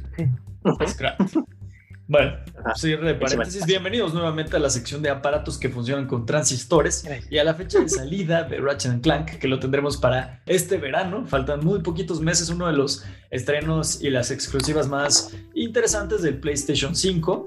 Y todos nos imaginamos eh, gráficos hiperrealistas, ray tracing que parezca mejor que el parque que está cerca de tu casa. Eh, muchas veces nos, nos preguntamos esto, pero realmente en estéticas como la que está logrando Insomnia con este, con este juego que también aspira a tener mecánicas muy novedosas, el, la dinámica esta de los portales, que creo que se me hace cada vez más presente en cualquier eh, producto para el entretenimiento.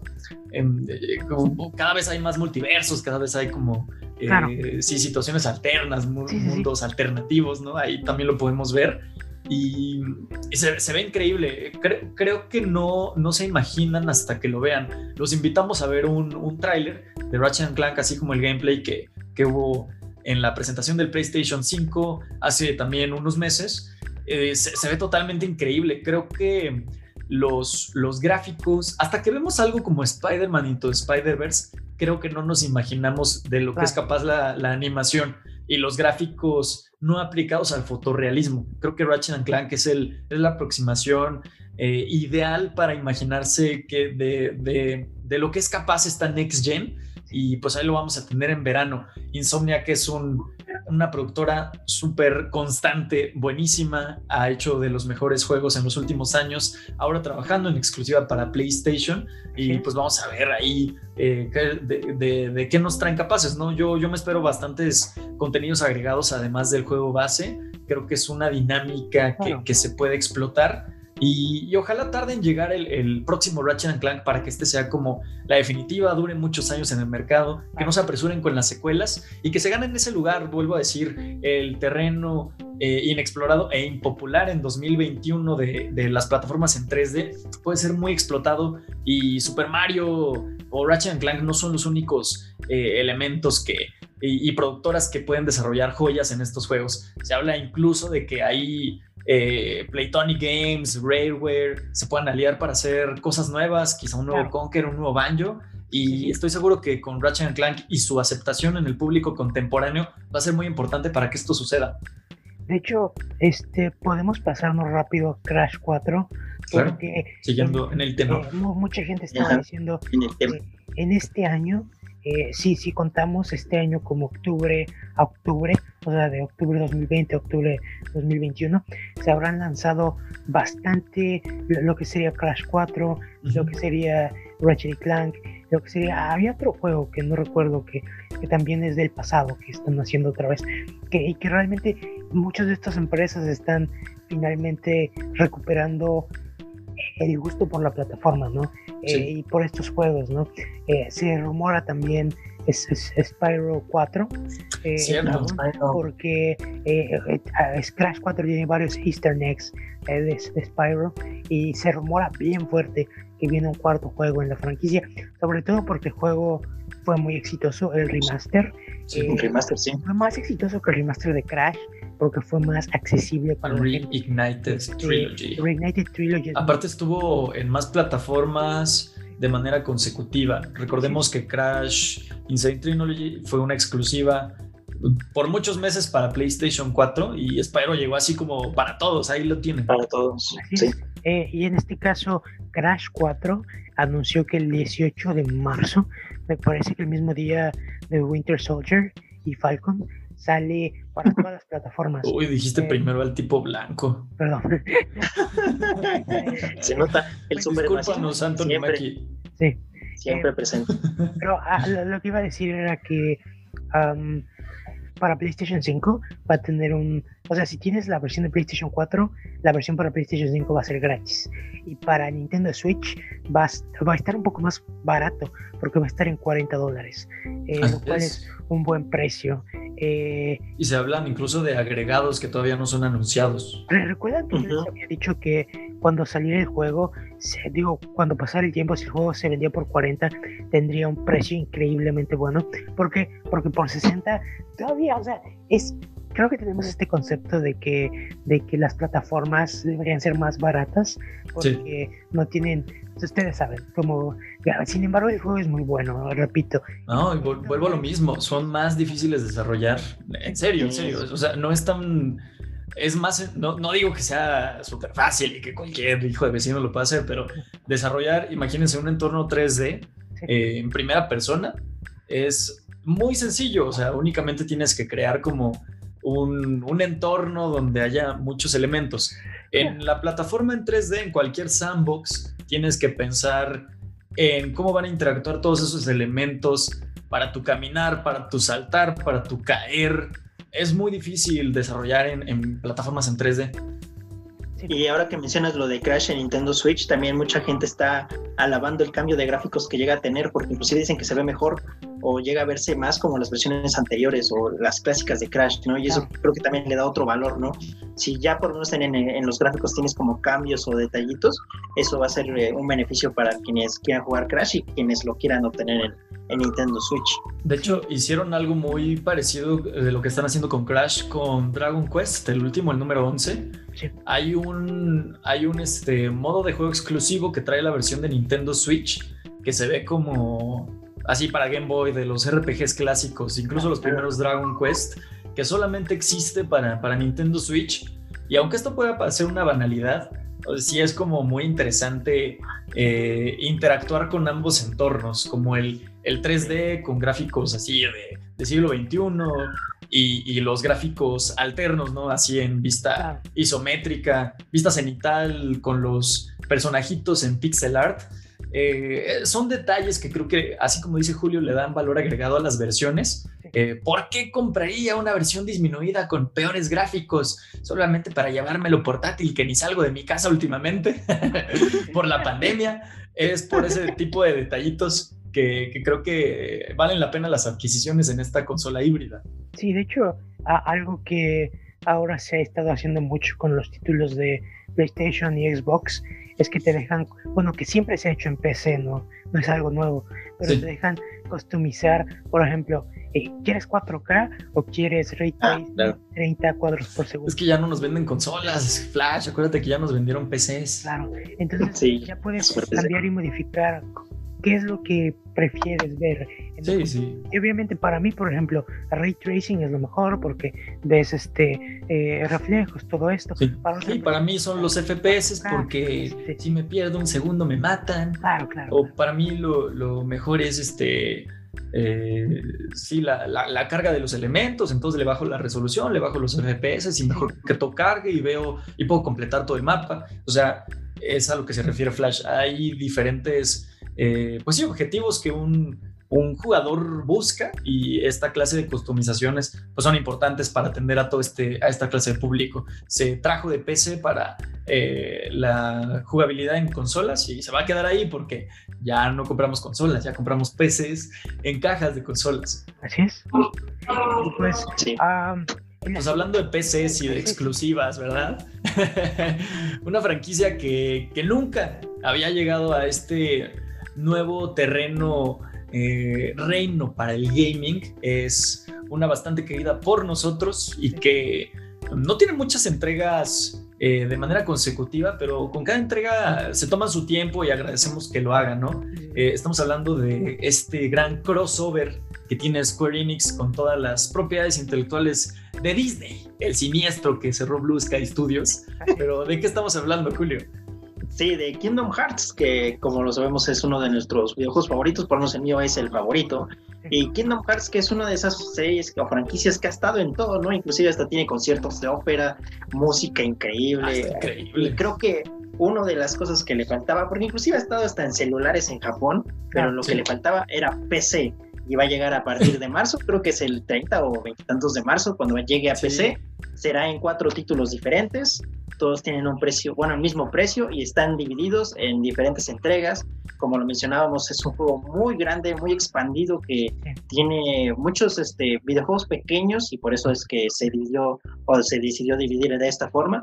Y lo va a vender Epic Games, que también eso es muy importante, ¿no? Epic Games, cómo ha crecido y quedarse con esta franquicia, pues simplemente los va a elevar mucho más, ¿no? Si ya dominaban el, el marco de la PC con Fortnite, ahora tienen Kingdom Hearts, es, increíble lo que puede lograr el Games. No, incluso creo que no, no lo pusimos en nuestras noticias, pero la cancelación de todos las, los estudios de Stadia, de Google Stadia, ah, que muchos iban a ser absorbidos por Epic Games, ahorita lo recordé porque lo mencionaste. Sí, sí, sí. Es cierto. RIP Stadia, nunca exististe. Adiós. Fin de la noticia. Por allá, va Amazon Games. Este... Sí, sí, tenlo por seguro. Pero lo que iba a decir. Le faltan como dos meses, ¿no? Es del Señor de los Anillos que nunca salió, demonios. Este, lo que iba a decir era que eh, al fin, ustedes saben que, ustedes saben que uno de los atractivos de PC son los mods. Entonces, eh, ya todo el mundo se empieza Bueno, los mods, la estabilidad, eh, la posibilidad de jugar sin pagar online. También. Son muchísimas. Son muchísimas. No, pero eh, fuera de todo eso, realmente eh, esto es muy importante para Kingdom Hearts porque le da un nuevo público, literalmente le da un nuevo público. Eh, Kingdom, va a haber un otro Kingdom Hearts en algún punto en el futuro y esto lo convierte Sí, se va a tardar 15 años seguro, pero sí habrá. lo convierte más otros 15 años. Cultura popular básicamente, ¿no? Recientemente estaba siguiendo a este eh, artista de cómics que se llama, bueno, este escritor de cómics se llama Hamish uh, Steely, que por primera vez estaba jugando Kingdom Hearts en Twitch y entró bastante eh, ustedes ya saben, o sea, sin saber qué esperar. Y como él ama Disney, eh, después fue como, wow, esta es la cosa más extraña, increíble que he jugado en mi vida. Claro que cuando lo juegas cuando eres niño, es un poco más mágico, ¿no? Porque es como, sí, es más mágico. por Dios, Mickey. Eh, y, sí, sí. Pero bueno, si eres un adulto eh, que nunca ha escuchado de Kingdom Hearts y te gustan las cosas extrañas, crossovers, eh, deberías darle una, darle una oportunidad. Es un juego bastante extraño, pero bastante divertido. Sí, eh, siempre relacionamos a Disney con, con, el mundo occidental, ¿no? Con el imperio yankee, con Estados Unidos, la Operación Cóndor, eh, Flash incluso, ¿no? Joe Biden, Donald Trump. Joe Biden, exacto. Pero realmente los japoneses están tan enajenados con todo lo perteneciente a Disney eh, cosas exclusivas han venido del país del sol naciente como Zoom Zoom, eh, todos estos crossovers que han hecho. Hay un Disneyland en, Japón por alguna razón y es esa, es que venden un chingo. Si quieren saber por qué, vean en Disney Plus eh, Imagineering de, Siempre. Ah, por ejemplo, por ejemplo, ahí, ahí tenemos una referencia para que entiendan todas estas fascinaciones de los nipones hacia los productos de Disney, pero realmente es algo que, ¿cómo se llama este señor Nomura? Eh, tuvo, tuvo por años, ¿no? juntar como estas, eh, hubo un choque, ¿no? Entre lo que era Final Fantasy, un RPG tradicional y el mundo de Disney. Así nació Kingdom Hearts, como un RPG de acción. Esto, sí sí, que, realmente nunca se había salido de PlayStation y de Nintendo. Siempre fueron como juegos, sí, hechos por Square Enix, una compañía, una desarrolladora japonesa, para consolas japonesas que se venden en el extranjero y que por lo mismo nosotros tenemos una PlayStation quizá y lo, y lo pudimos jugar, o tuvimos un Nintendo 10 y lo pudimos jugar, o un 3DS, pero son realmente pues productos que, que se hacían más para el público japonés y que por la eh, el valor agregado de tener a los personajes de Disney se pudieron internacionalizar. Ahora haciéndolo o sacándolos para PC ya es una verdadera eh, pues querencia de, de agarrar este público, ¿no? Este público occidental totalmente, porque el PC gaming ya está en todos los países, hasta los más pobres, hasta en Venezuela tienen PC. Sí, cada vez, la, cada vez las computadoras son más poderosas y más baratas. Entonces, entre las computadoras son más baratas, más poderosas y más baratas, es más posible hacer estos juegos, ¿no? Lo que, tú, lo que tú decías de, de tener esta oportunidad de bajarle toda la resolución, a lo mejor no te importa porque de por sí estás medio ciego, pero el, pasar la historia, el hacerlo de, manera jugable, a lo mejor tu panel de, tu laptop tienes, le, puedes poner la resolución 4K, pero tienes un panel deficiente de, de 720p y para qué te gastas esos recursos de procesamiento, mejor bájale la resolución, juega el juego, válgase la repetición, de manera legal y, acércate a Kingdom Hearts porque realmente son entregas maravillosas en todo el sentido de la palabra, rarísimas, así como les refieren estos dos eh, grandes fanáticos de la franquicia y ahí lo tenemos. Eh, muchachos, para cerrar la sección de este día de aparatos que funcionan con transistores, tenemos pues yo creo que la primera gran polémica. Estaba pensando, Sephiroth y Cloud ya están en. en, en ya están en, en este. ¿Cómo se llama? En Smash Bros. Smash Bros. ¿Dónde está Sora? Sora, eh, sabes que es muy complicado porque tienes que hablar con Bob Iger para, para concretar la llegada. Eh, yo pienso que Sora ya hubiera podido ser posible en Super Smash, pero está el tema de Disney, carajo. O sea, no es lo mismo. Imagínate un Kingdom Hearts sin personajes de Disney, yo no sé si funcionaría. o sea, una presencia de Sora como tal, pero como los derechos son compartidos, es un acuerdo interempresarial muy complicado, de mucho dinero. Yo creo que por eso no se ha concretado el especial de Sora, bueno, si llegara el personaje de Super Smash, que de pronto llegara Goofy y Donald junto con él, no, no, no, no, es que imagínate, o sea, ya juntarías, y, yo también estaba pensando en esto, Mario tiene exclusividad ahorita con Comcast, con Universal, Eh, vas a tener tu sección eh, interactiva, tu parque temático en Universal Studios. Y si de repente me metes ahí a, a, Donald y a, y a Tribilin en, Super Smash, vas a interactuar con Super Mario. Entonces ahí como que ya la gente empezaría a relacionarlo con Disney. No lo sé, no sé si pase. Y yo creo que los de Universal no quisieran eso. Además es sumamente difícil. Obviamente es el sueño guajiro de muchos, pero lo veo así casi imposible, lamentablemente.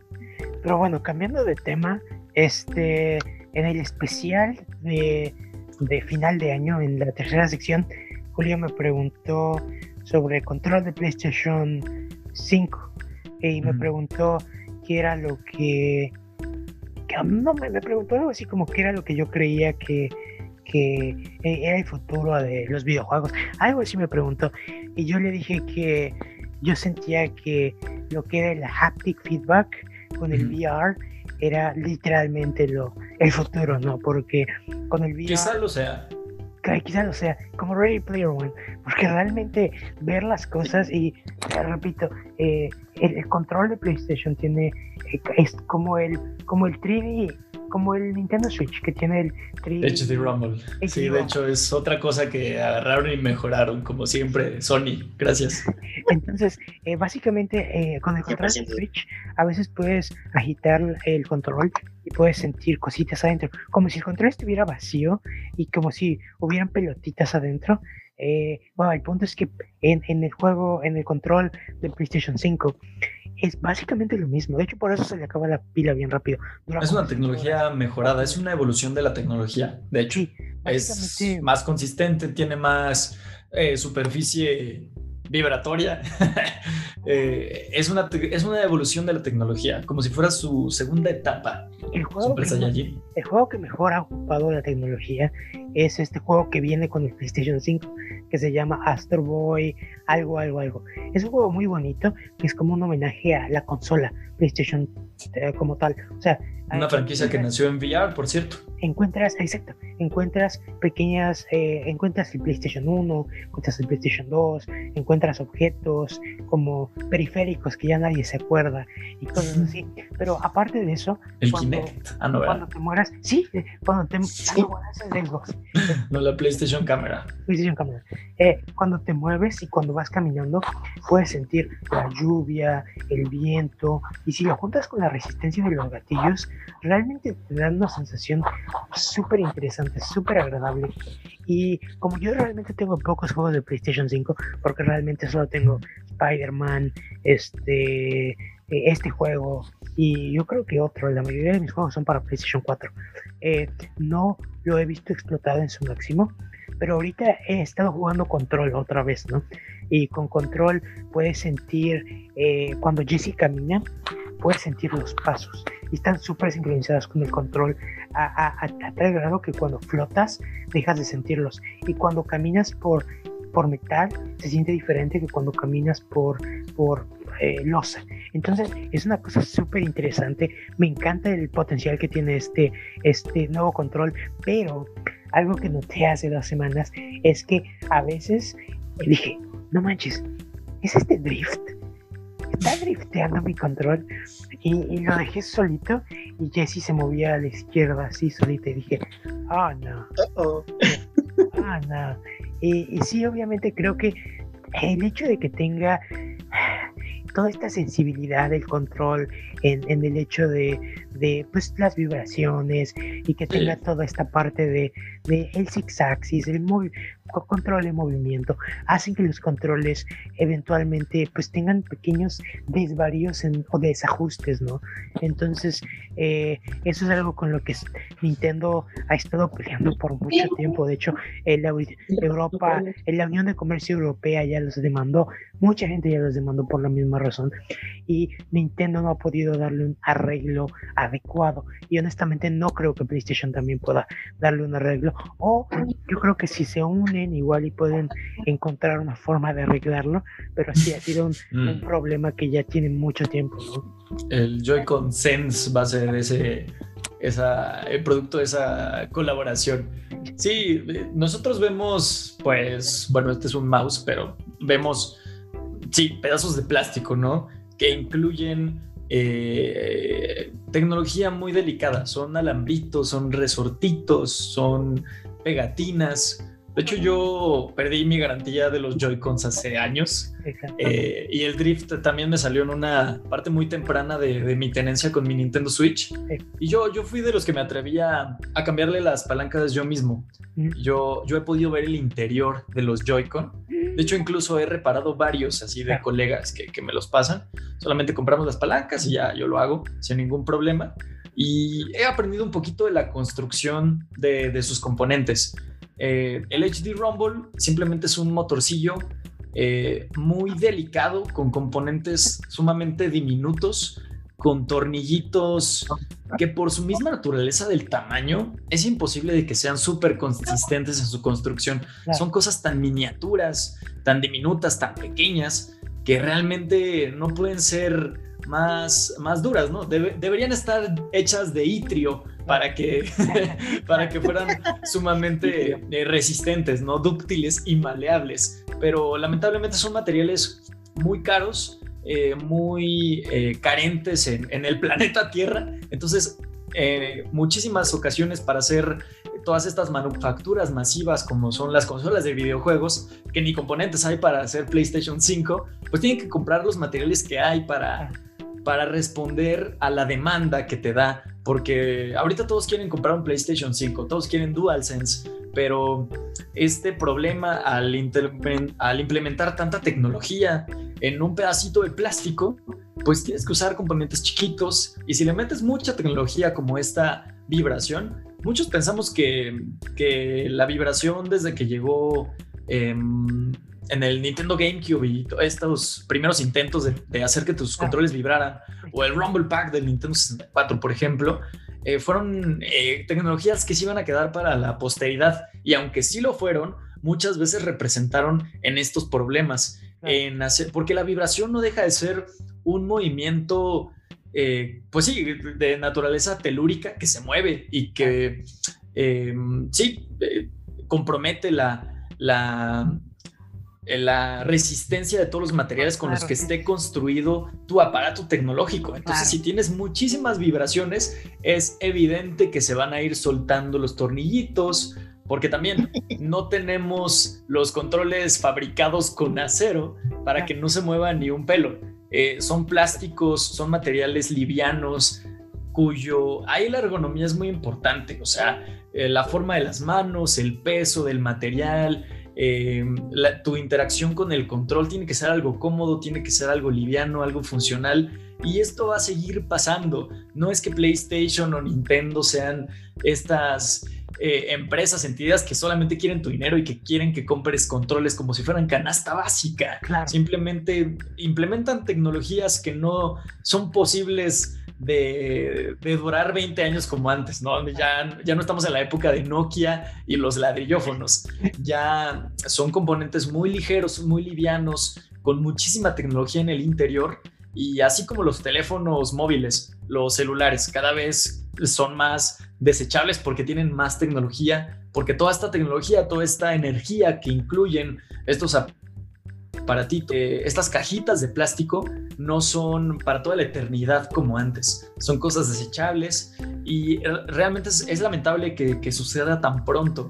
Eh, el problema del Joy-Con Drift creo que tardó más en llegar, pero también los usuarios lo están viendo más porque ya tenemos un antecedente, ¿no? El Joy-Con Drift ya pasó, ahora pues con el DualSense parece que empezaremos a tener el, mismo problema, pero creo que también Sony es una empresa más consolidada en los mercados locales alrededor del mundo, entonces creo que el tema de las garantías sí va a estar un poquito más garantizado en ese sentido por, por la presencia de Sony en todos los países. Nintendo es una entidad que solamente está en, Estados Unidos, en Japón, en el Reino Unido me parece, y para de contar hay muy pocas representaciones locales de la gran N, pero Sony no es el caso. Entonces yo esperaría que el tema de las garantías sí fuese muchísimo más eficiente en territorio internacional, saliéndonos de Estados Unidos y de Japón. Y creo que Sony tiene la solvencia económica y el compromiso por el momento que vive en, la tenencia de los usuarios de las consolas. PlayStation 4 es la consola más vendida de la pasada generación. Eh, y, está ese compromiso con, con la empresa de, de, Japón, ¿no? De Sony. Eh, yo, yo creo que tiene más posibilidades para, para abarcar todo este tema de las garantías y pues ahí lo tenemos, la primera gran polémica de la Next Gen. Así es. Sí, ya ahora que lo mencionas, eh, ese es, en primeras respuestas de PlayStation es eso. Ellos dijeron que el drift o este tipo de problemas están este, bueno, están dentro de sus garantías, que, que, obviamente, como en todas, este, lo único que tiene que pagar el usuario es el, el, envío, pero eso también es lo que quieren discutir, ¿no? Que si es problema de la empresa, tendría que pagar todo, todo el proceso. Entonces, a ver cómo funciona. Eh, Flash, ¿te vas a unir a la, a la demanda colectiva de Estados Unidos contra PlayStation y el Drift? No, estoy bien. Y igual el Drift se convierte como el de Pacific Rim. Y es como... pilotear este, mecas enormes.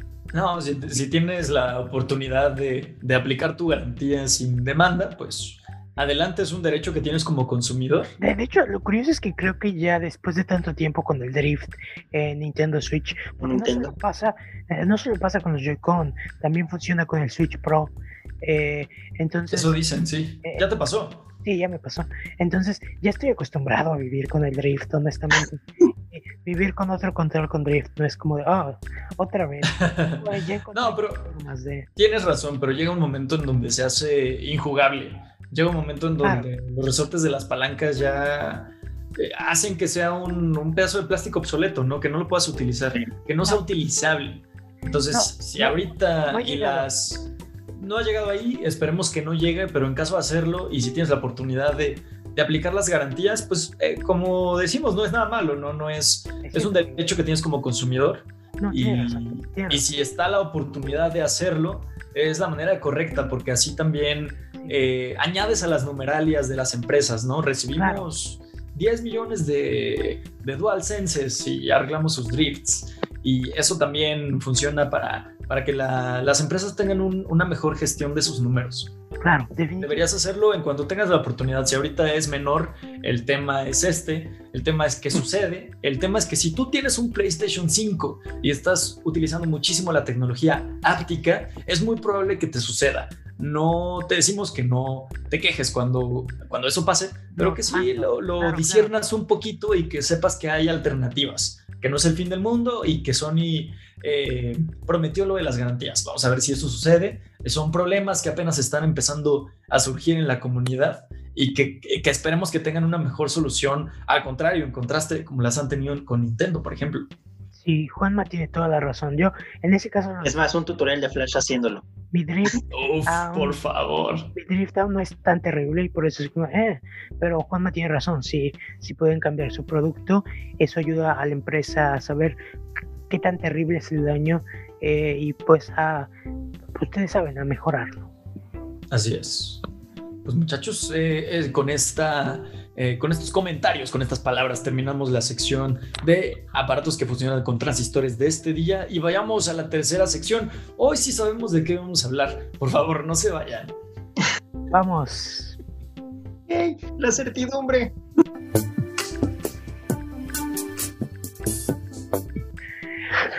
Bienvenidos a la tercera sección y última llamada. Todo va a estar bien. Oh. La tercera sección. Yes.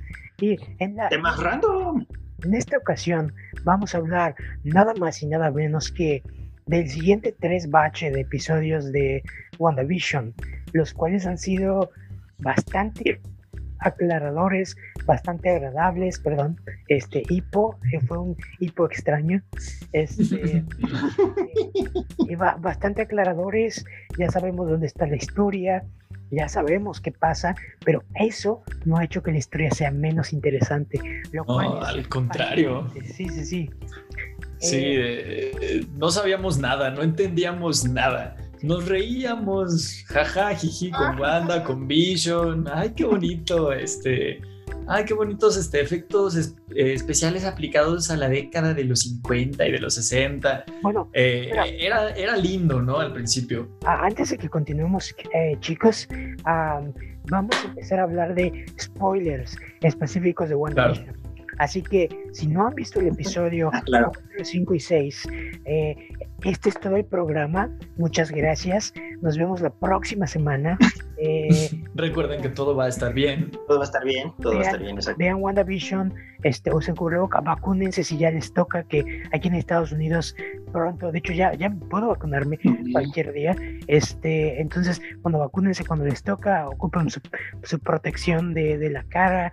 Eh, eh, ¿Qué más? ¿Qué más? ¿Qué más? Creo que es todo, ¿verdad, chicos? Aquí también, aquí en México está ahorita el programa de vacunación contra la influenza, entonces si pueden este, ir a un centro de salud o fijarse dónde están vacunando, también lo pueden hacer. Es una vacuna también importante para esta época de frío y demás. Y ayúdenle a sus adultos mayores a sacar su cita en los centros de vacunación, que ah, claro. les puede dificultar enormemente debido a la barrera eh, tecnológica que existe.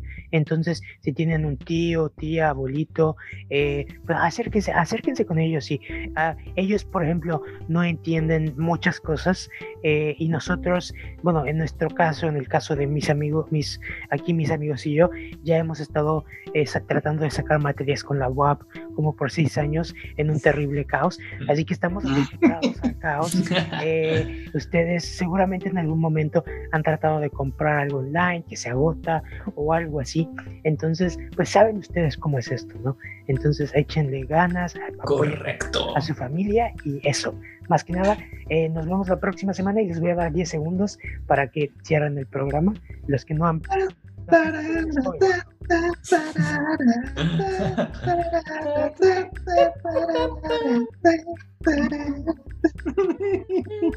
Grabamos la cortina porque no va a ser. Creo que ya, creo que ya, está. Listo. Eh, Bienvenidos a, este, a esta tormenta de spoilers de WandaVision. Bienvenidos. Bienvenidos.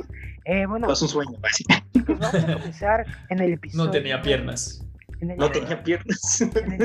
vamos a comenzar en el episodio 4, ¿no? Eh, de repente el episodio 3 acabó con que Wanda sacó a, a Mónica Rambeau de, Geraldine. Geraldine, perdón. Ya, Mónica es su madre, ¿verdad? no, Mónica es ella, pero ahí todavía no sabían que ah, se llamaba Mónica, excepto si leyeron el cast. Perdón, perdón. este, y de repente, el siguiente episodio, tenemos a Jimmy Woo, James Woo, eh, que eh, lo vimos anteriormente en Ant-Man. Y en Ant-Man era este agente del FBI, el cual estaba monitoreando a Paul Ruth para que no escapara de su confinamiento. Em, y bueno, tenemos a, Darcy, que es un personaje secundario de, Thor Ragnarok. Creo que es el mejor personaje del MCU. Jamás voy a olvidar cuando Darcy le dijo Mew Mew al Mjolnir. Es como el nombre del, el nombre eh, cute del Mjolnir, Mew Mew. Y este. ¿Qué pasa, amigo?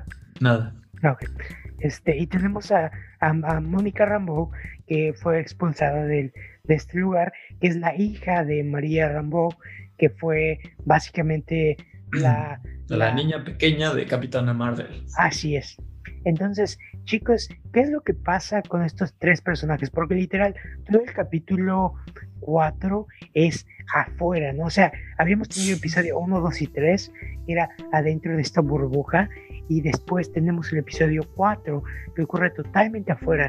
Eh, ¿qué, qué, opinaron? ¿Qué les gustó al respecto? Pues primero suponíamos, ¿no? Que ya íbamos a ir a la siguiente década, la década que, tocaba, los 80, y, todavía no comprendíamos en qué momento íbamos a ver estos actores que estaban confirmados. Claro. Eh, Higgins, el muchacho este Park, y la actriz de Mónica Rambeau, ¿cómo se llama? Este... La Toya Tenoria, algo así, Davis, Harris, algo así. Eh, no, no entendíamos bien cuándo es que iban a aparecer y ya habíamos visto muchas referencias a esta organización llamada SWORD, pero como simples apariciones, easter eggs, como referencias no muy explícitas. Eh, y todo el capítulo 4, pues sí, así como nos comenta Alex, eh, transcurre afuera de, la realidad televisiva creada por Wanda, que ahora sabemos que es creada, co-creada. Esa pregunta todavía no está totalmente dilucidada, pero todo el episodio deja de ser protagonizada por Wanda y por Vision en una serie que se llama WandaVision y en una serie donde tienes tres capítulos con los mismos protagonistas. Automáticamente empatizas con estos, sí, tres personajes, son como los personajes humanos, los personajes que no tienen poderes. Sí. aparentemente también. Hasta ahora. Eh, y son personajes que, que te resultan familiares y que automáticamente, como digo, empatizas con ellos y automáticamente se vuelven en los protagonistas, creo que verdaderos de la serie, porque posteriormente todo lo que pasa en la realidad de Wanda, pues sí, al parecer no está sucediendo, no, no pertenece como a, a, lo canónico de la vida real. Y si lo piensas más a fondo, ellos son los verdaderos protagonistas. De hecho, creo que Mónica Rambeau es la protagonista de WandaVision realmente más que Wanda. Eh, porque ella está en todos los sucesos como importantes adentro y fuera de, del domo este, de, la realidad de Wanda. Entonces creo que es, es bastante interesante y si bien sabíamos que en Capitana Marvel 2 iba a tener una aparición importante, en lo cual a mí me pareció un poquito forzado, eh, créeme que ahora no lo va a ser así porque en una serie donde no te esperabas el tener una introducción tan importante como a nuevos personajes, porque aunque no lo sean, sí se sienten como unos, por lo menos en la importancia que tienen dentro de la trama, está sucediendo de la manera, la manera más orgánica posible y es, es, igual de brillante, igual que todas las decisiones que ha tomado esta serie. Eh, la actriz, el nombre de la actriz es de Jonah Harris. Harris Randall Park, eh, Jimmy Woo. Como, como, ya había dicho Juanma, eh, Kat Dennings es Darcy Lewis. Así ah, es. Básicamente eh, tenemos este momento increíble al inicio del capítulo en donde vemos eh, lo que fue el blip, ¿no? Eh, ya habíamos ah, escuchado... Diablos, esa secuencia es increíble. Bien padre. He escuchado del blip en Spider-Man Far From Home. De hecho, lo hemos tomado en un sentido bastante cómico.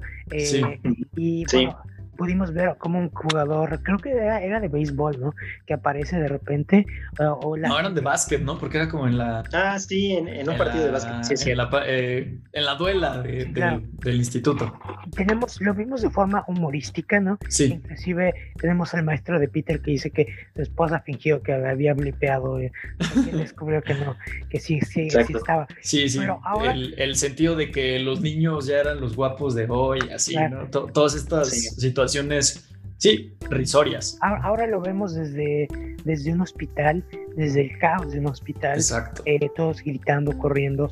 Creo que fue un momento increíble. De hecho, había muchos memes, ¿no? De qué había pasado con todos los pasajeros de los aviones. Y seguramente todo eso que nos imaginábamos pasó, porque realmente fue una tragedia lo que ocurrió. El, el chasquido de Thanos fue una tragedia y pues sí, no, no lo, dijo el capo, no los puede salvar a todos. La, gente que, de hecho, la gente que murió en avionazos que seguramente hubo, esos no regresaron. La gente que blepeó, aparentemente Hulk lo regresó, pero ¿qué pasa cuando regresan y dices, no, pues tu familia murió porque el avión donde ibas chocó? Este, todo eso, ¿no? Entonces, se supone que Kevin Feige dijo que Hulk o Smart Hulk ocupó el guante hizo el chasquido de forma inteligente, o sea que es canon que la gente que iba en aviones apareció sana y salva, o algo así por así decirlo, pero no te dicen qué pasó con la gente que iba en el avión y que se quedó sin piloto. Exacto, sí, sí, sí, o sí, Bruce Banner podrá ser un tipo muy brillante, muy inteligente, pero pues hay detalles, ¿no? A, menos que, bueno, sabemos que las gemas tienen como su propia inteligencia, conciencia, cosa que creo que nos van a explicar un poquito en The Eternals. Pero hay detalles que creo que se le salen de las manos, ¿no? A, cualquier idea o, deseo buenísimo que le puedas pedir a las gemas también súper inteligentes. Y el caos de un hospital eh, es una de esas cosas, porque sí, los regresas, eh, pues sí, al, al momento seguro donde estabas, pero hay camas que ya estaban ocupadas por alguien más hay caos, ¿no? Creo que esta escena del hospital sí, incluso hoy en día, ¿no? Después de todo lo que ha sucedido, claro. creo que nos puede parecer bastante familiar. Aglomeraciones, eh, doctores que dejan sus trabajos, pues obviamente, pues también son humanos, ¿no? Por más médicos que seas, por más comprometidos que estés a salvar vidas, si de repente eh, regresan todos, pues vas a ir a buscar a tu familia y vas a dejar que las personas mueran, es obvio. Algo, algo chistoso que un escritor eh, dijo en algún momento fue que cuando pasó el, el, el, chasquido y luego, eh, bueno, el blip después, cuando estrenaron estas películas, todo esto se sentía súper ajeno, pero ahora después de haber pasado un año en medio de esta crisis humanitaria, como Juanma mencionó, pues realmente toda esta situación se siente un poco más cercana, extrañamente más cercana, eh, y no porque pues, ellos estén pasando por lo mismo, sino porque es una crisis mundial que no nosotros como humanidad o como personas que vivimos en el siglo XXI no habíamos pasado por una crisis humana de tal magnitud, ¿no? Entonces, puedes de cierta forma sentirte un poquito más conectado en ese sentido, pero bueno, saltemos. Sí, avancemos un poquito, ¿no? Hay cosas que se nos eh, eh, empiezan a, que empezamos a comprender porque estamos acostumbrados a intentar amarrar los cabos sueltos, ¿no? Claro. Eh, al parecer, Wanda, Wanda, Wanda Maximoff se enteró de que de que el gobierno o Sworth, o nunca explican quién, eso tampoco ha sido explicado hasta el momento, roban el cuerpo inerte de visión, el cuerpo destrozado, desmembrado de visión, que por alguna razón tampoco explicada hasta el momento no está en Wakanda, no está en el laboratorio de Shuri, eh, y pues se entera ¿no? de toda esta clase de experimentos y pues obviamente tiene una catarsis emocional, al parecer busca un sitio donde no la puedan encontrar o donde sea eh, más complicado encontrarla. Llega a este pueblito existente, ubicado en el estado de Nueva Jersey ficticio llamado Westview, y al parecer crea como una burbuja, un, un círculo, algo que tiene un diámetro, un alcance limitado, y dentro de todo este radio, eh, empieza a, alterar la realidad. Es una cosa fascinante que, luego vemos por el, la referencia al material con el que están hechos los eh, chalecos antibalas, el Kevlar. Se me hace genial, ¿no? Hay un momento donde, donde Mónica Rambo se le prende el foco y, le dispara las prendas con las que salió eh, vestida al momento de que Wanda la, la repelió de este domo y pues hizo una prueba de balas porque es lo que tenía puesto al momento de entrar al domo. Entonces ahí nos, nos dan una idea de que Wanda juega con las partículas existentes eh, que hay en el, en el medio, que, que, ya estaba cuando empiezas a modificarlas y puedes ah, sacarlas y conservar esa integridad, esas modificaciones que sufrieron. Entonces uh, muchos suponen que así es como, como dará eh, vida incluso a sus hijos o no lo sabemos algo que creo que se rompe al tener la última secuencia en el último episodio que tiene que ver con visión. Vamos para allá. Pero pues tenemos a todos estos eh, personajes al exterior de la, de la realidad de, televisiva de Wanda, como el policía del FBI, este, la científica eh, de, contratada por Sworth, y empiezan a, descubrir ¿no? que, de que tiene una frecuencia similar, la energía que emite Wanda, a las frecuencias televisivas, a las ondas de televisión. Eh, las mismas que puede leer a través de, estos, de estas pantallas, de estos eh, paneles que funcionaban en las décadas que, que representa. Entonces ahí se nos explica por qué se ve todo como una sitcom televisiva. Eh, es por esta, pues sí, habilidad de Wanda que tiene de, de querer recrear su, su realidad quizá con los eh, clásicos televisivos que veía cuando era una niña en Sokovia, no lo sabemos, y es por eso que, transcurre de esta manera, es como su definición de la vida perfecta, de la vida tranquila, de la vida con su esposo, con la persona o androide con la que quiso haber compartido su vida en alguna ocasión, y pues ahí lo tenemos. Eh, sabemos que Wanda tiene mucho que ver con lo que está sucediendo, pero también está el tema de que no lo recuerda todo. Entonces, ah, suponemos que hay alguien involucrado y todo sigue apuntando a Mephisto. Creo que todo esto resume un poquito bien o eh, condensado de lo que pasó en el cuarto episodio, pero la, al, momento, en, el quinto, lo que sucede es que otra vez suponíamos, ¿no? De que íbamos a ir únicamente al, concepto del sitcom. Es ahí cuando vemos una verdadera eh, mezcolanza muy bien lograda de estilos, eh, y sobre todo, mm, el, cliffhanger del final de ese episodio creo que rompió el internet. Eh, sorprendió muy poco por los spoilers que tuvimos lamentablemente en semanas anteriores, pero eh, ahorita ya pudimos ver el, episodio que salió esta semana, pero muchachos, este, ¿qué, ¿qué, nos comentan acerca de esa aparición de este personaje que vuelve al MCU de una manera totalmente inesperada?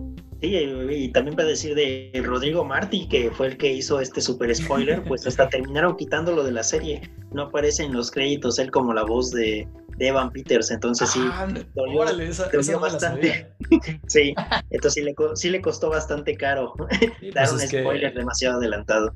Real, sí, pues es que es un tema serio, ¿no? Eh, no es un tema menor. Pero, pero bueno, ahí ya lo refirió Julio, ya lo mencionamos también en unos episodios anteriores aquí en el podcast.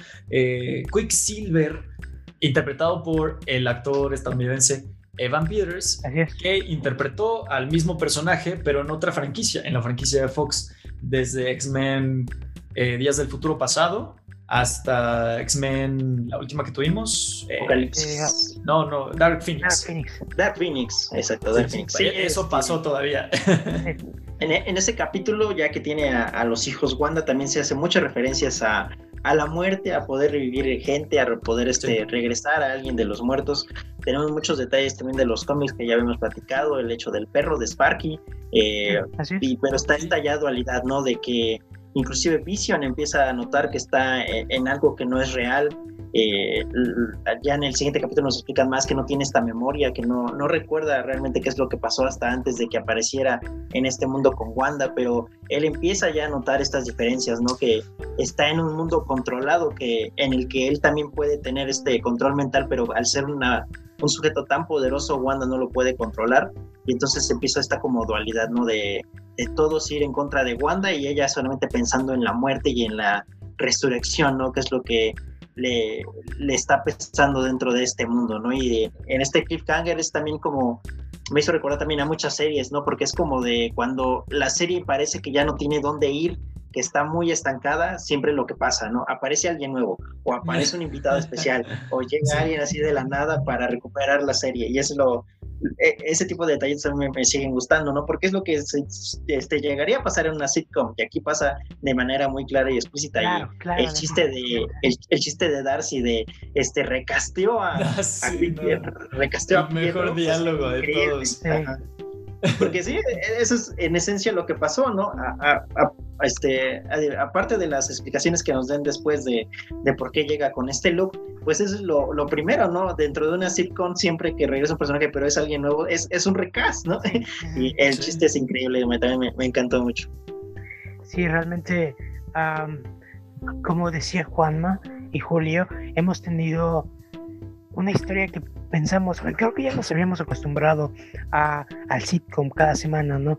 Eh, diferente, eh, diferente tiempo, eh, diferente, los mismos actores, pero como una creo que cada época ha logrado capturar de manera perfecta eh, pues cada época. Y es lo más interesante que, que WandaVision no estaba lanzando uno o dos platos estaba lanzando como cuatro platos al mismo tiempo y lo hace de una manera bastante magistral no eh, tenemos que eh, el capítulo de esta semana por ejemplo fue Malcolm el del medio sí, lo fue. El intro, de forma perfecta el, el, intro, la dinámica del niño hablando de los niños. Cámara. Exacto.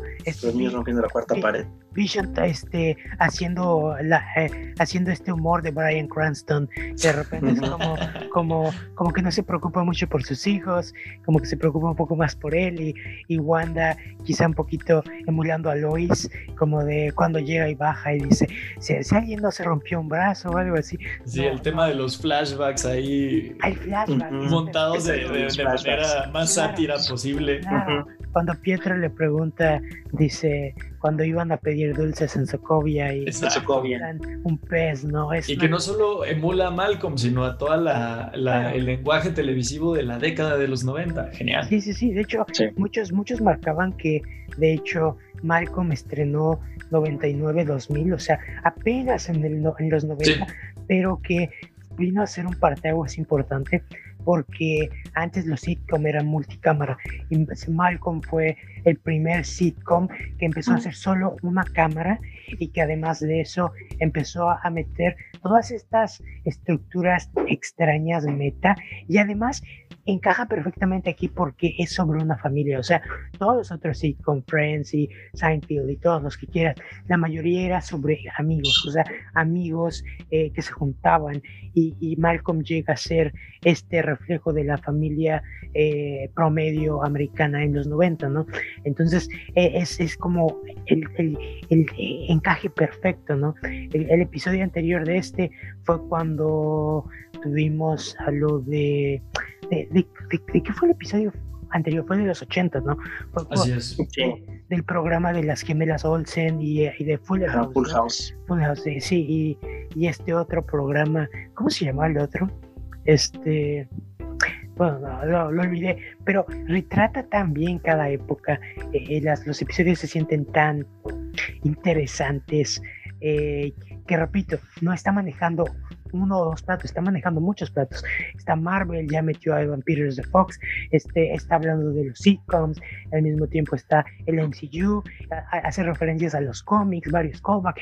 En el episodio de hoy, no sé si se dieron cuenta, pero eh, hay un momento en donde eh, uno de los niños dice, dice Kikas, y entonces... Kikas, no, es este, Wanda, es Wanda quien dice Kikas. Y, entonces, si recordarán, Evan Peters uh, y Aaron, Taylor, Johnson, salieron en la película Kikas, donde Aaron Taylor Johnson era Kikas y los dos eran amigos, y ahora, eh, eh, bueno, Evan Peters es Pietro en esta nueva versión, que era Aaron Taylor Johnson.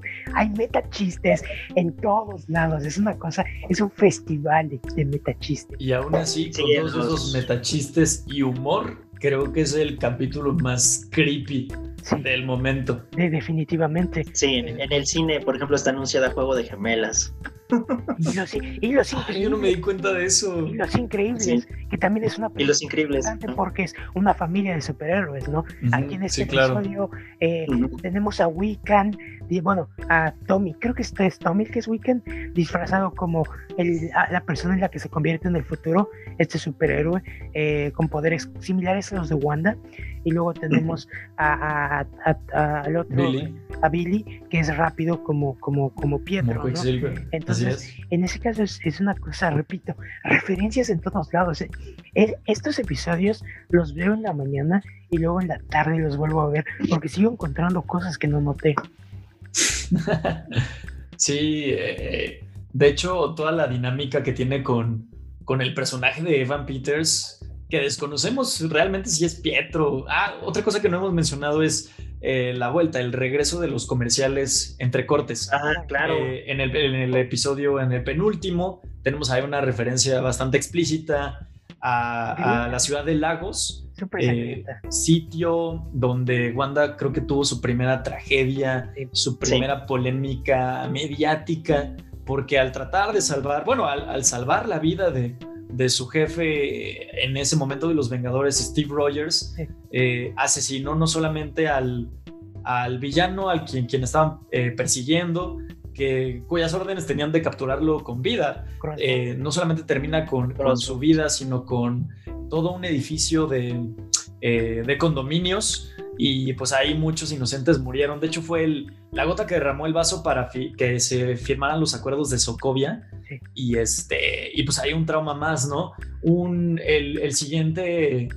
Eh, comercial entre cortes, pues es un poquito más metafórico más extraño y no sé si ustedes le dieron alguna otra interpretación, pero volvemos al estilo icónico stop motion con plastilina, con arcilla moldeable de los años 90, eh, un estilo que se ocupó muchísimo en la televisión de ese tiempo y ahí pudimos ver un comercial igual, decimos bastante creepy, donde eh, suponemos que hace referencia, no sé si al blip ahí con la imposibilidad de, estar esperando ayuda que nunca llegue o de el tiempo que transcurrió dentro de la gema esta de, eh, bueno, al mundo de las gemas o, a donde se hayan ido todos estos seres vivos durante los últimos cinco años.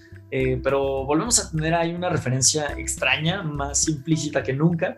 Es la primera donde no aparecen los actores que habían sido constantes y tenemos los primeros interacciones con esta Wanda y el nuevo Pietro y pues esta, esta acción que tiene hacia el final con él, creo que si genuinamente fuera el personaje que interpretó Aaron Taylor Johnson, porque también le vemos la, actitud totalmente cambiada. El Pietro que vemos es el Pietro de los X-Men de, Fox, un tipo despreocupado, eh, que no tiene rumbo en la vida, que es un niño hombre, como, como lo dicen ahí los hijos de Wanda. Ah. Y el Pietro de Taylor Johnson era un tipo más maduro, incluso cuestionaba las acciones de Ultron antes que Wanda.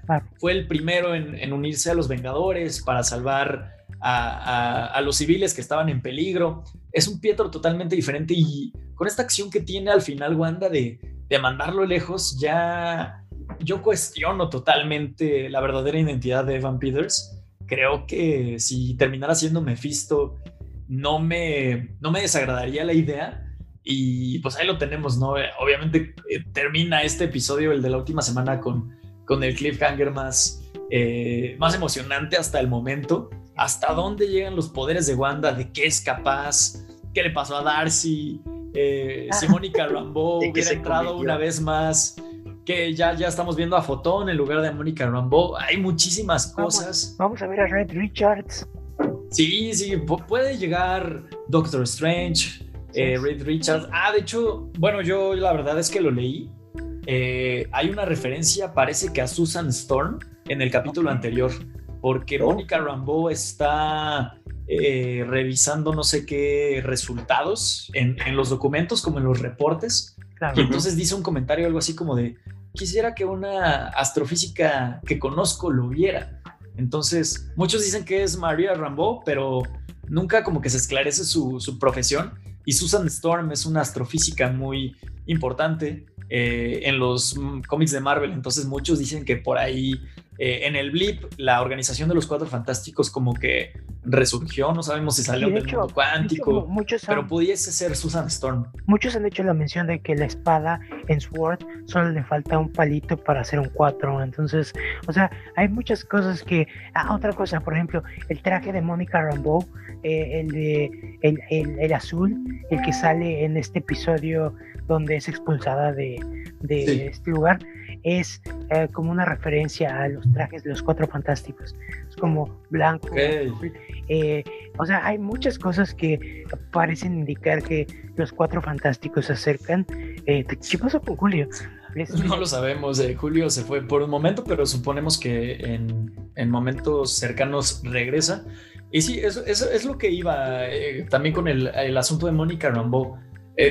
hay una explicación, me imagino, que tendrá mucho sentido en el momento en que, en que la presenten hacia el público, donde le, cambiarle el acrónimo a SWORD y el evitar que fuera como una, eh, una un conglomerado que se evita eh, conflictos interplanetarios y, que ahora lo haga con... ok, eh, Julio nos está comentando que se le fue la luz y estará ausente en algunos minutos hasta que regresemos. Pero vamos a, ir terminando los, los, comentarios, este, Alex. Claro, este, bueno, estaba checando, bueno, en la, durante la semana se entrevistó a Jack Schaffer, ella es la creadora y escritora de, de, WandaVision, y de ella decía que uh, entre entre los programas que, o sea, ellos ven más programas que nosotros. Eso es algo que creo que ya habíamos eh, comentado, ¿no? Eh, Darcy y todos ellos cuando están sentados ven otros episodios que nosotros. Sí, nosotros solo vemos los highlights, ¿no? Como las cosas más importantes. Así es. Pero ellos lo han de ver como algo así como Big Brother, ¿no? Como, como la academia, ¿no? no sé, eh, cámaras todo el tiempo como si estuvieran en un reality show, como el show de Truman. Claro, entonces, pues sí, básicamente ahorita tenemos a, los tres personajes principales afuera, bueno, que ahora Darcy está adentro y este, tenemos que ver si Jimmy Woo y, Mónica y, Mónica lograron escapar. Eh, hay muchas dudas, hmm. pero me encanta el episodio 6, ¿no? Me encanta, creo que 4, 5, 6 son todos muy buenos. ¿Sabes qué estaba eh, leyendo también? Que sabemos que con cada día que transcurre dentro de la realidad de Wanda, eh, transcurren una década o algo parecido. Claro. Entonces, al último momento, al entrar Darcy, ves que entra con todo este equipo tecnológico. Claro. Quizá, bueno, vemos que en ese momento se, transforma, ¿no? El, helicóptero se transforma en un globo aerostático. Eh, el estilo de todas las. Eh, de todos los. ¿Cómo, cómo se dice? Los carros. No como los bunkers, los que sobre ruedas. Claro, claro. Que entran, se transforman como en carpas de circo. Sí. Eh, se están como adecuando a la década. Entonces, dicen, o bueno, yo leí que llegará un momento en donde la tecnología avance tanto en las décadas al interior de la realidad de Wanda, de que se conviertan en lo que eran antes. Eso, eso, con eso voy a que quizá todo el equipo tecnológico con el que entró Darcy en, algún momento vuelva a ser el equipo tecnológico que, que, era al entrar. Entonces que ahí pueda haber un, un tipo de resolución, no lo sé. Acabo de, acabo de pensar que, que si eso ocurre, ¿tú crees que al final, cuando acabe la cuenta, si es que es una cuenta regresiva, todo se vuelva real? O sea, pues es que es muy probable, o sea, recordemos o pensamos, ¿no? Especulamos que las cosas que no puede controlar Wanda o es porque son muy poderosas o es porque no las hace ella.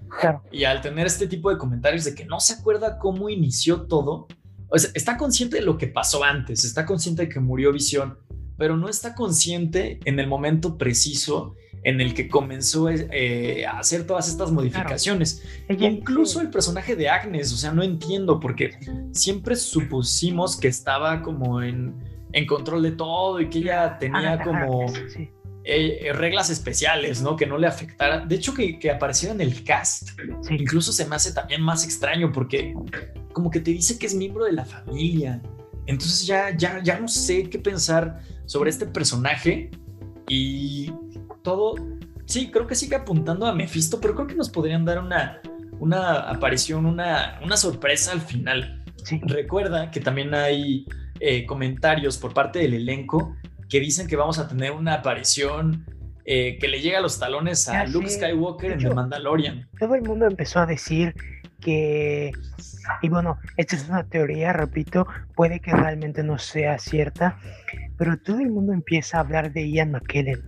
Eh, y es una cosa que se viene manejando desde hace dos semanas.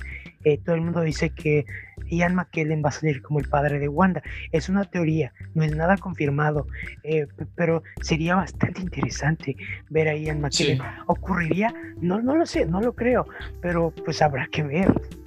Sí, al, reciclar tantos personajes, pues ahí ya tenemos a, casi todo el elenco de, las películas de Sam Raimi repitiendo eh, sus personajes en Spider-Man. Tenemos a Alfred Molina, tenemos a, a William Defoe, tenemos a J.K. Simmons si ya tenemos a Evan Peters, ¿por qué no pensar en eso? Eh, no sé si Ian McKellen sea la elección correcta, pero ve ahí un Fassbender, a un McAvoy.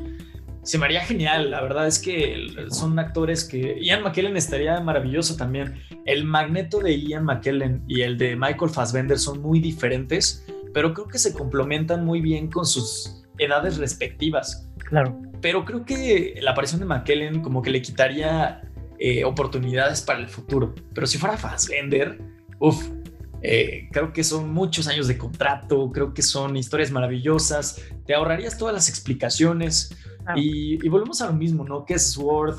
¿Quién lo creó? Sabemos que Mónica Rambeau es muy importante para eso, pero hay muchas posibilidades. Reed Richards, eh, Xavier, los mutantes, no lo sé.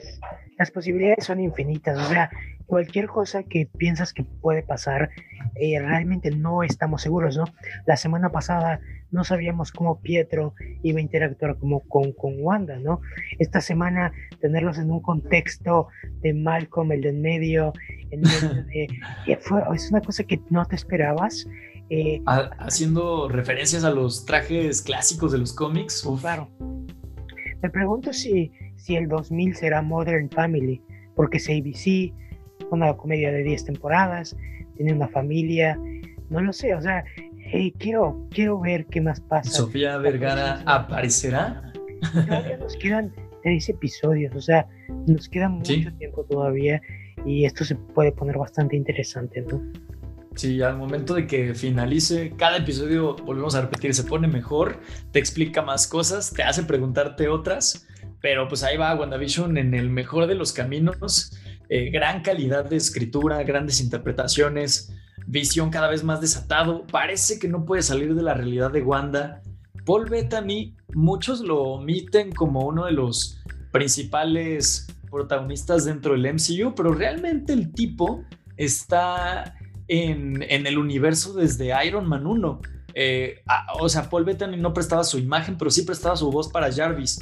Entonces, el alejarse por completo de Paul Bettany a estas alturas creo que se me haría correcto. Mm, sabemos que no vimos ni siquiera la mitad de lo que es capaz el personaje de Vision, pero si esta fuera la despedida para Paul Bettany, no me parecería mala. No, definitivamente.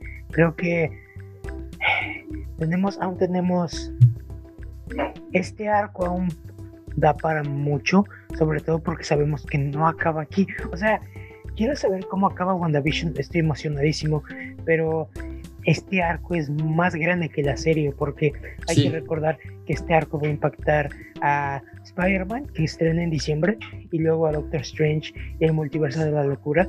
Entonces, de hecho inclusive últimamente he estado pensando que inclusive puede que Toby no salga en Spider-Man puede que Toby salga en... Que Tom Holland lo desmintió, por cierto, esta semana. Y bueno, sí, tú sabes que Tom Holland, él no puede guardar un secreto, entonces pues creo que Kevin Feige lo tiene acá, de no digas nada.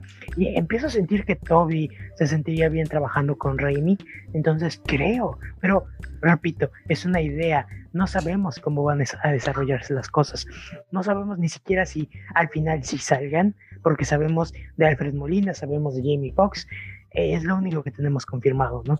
Entonces habrá que ver qué pasa, Julio, este, te extrañamos, qué triste que se fue la luz en tu casa. Nos despedimos en tu nombre y obviamente al de todas las personas que están participando aquí en este programa.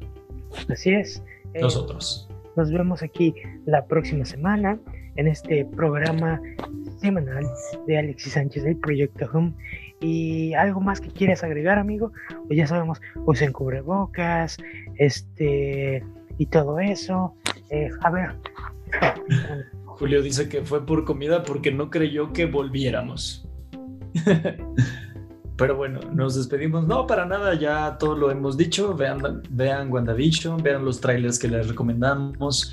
Jueguen muchos juegos, cuídense mucho. Eh, vacúnense si es que está dentro de sus posibilidades y nos escuchamos la próxima semana. Así es, nos escuchamos la próxima semana con más noticias y ojalá este, buenas noticias. Así es, esperemos que sí, eh, que esté igual de, movido que estas últimas semanas, que, que, agradecemos que ya haya flujo de información. Y pues ahí volvemos. Muchas gracias por estar una semana más con nosotros y nos escuchamos la próxima semana en el programa número 40, ¿cómo ves? Santo, 40, wow. Santo cielo. Este fue el programa del Itrio, Cuya, eh, cuyo símbolo en la tabla periódica es la Y. Esa no es del yodo, recuerde, de la Y. Y nos vemos, Flash. Muchas gracias. ¿Algo más que quieras decir tú? Eh, nada, cuídense mucho y no sean republicanos. Ahí lo tienen, muchachos. Recuerden que todo va a estar bien y nos vemos. Hasta luego. Hasta la próxima. Adiós.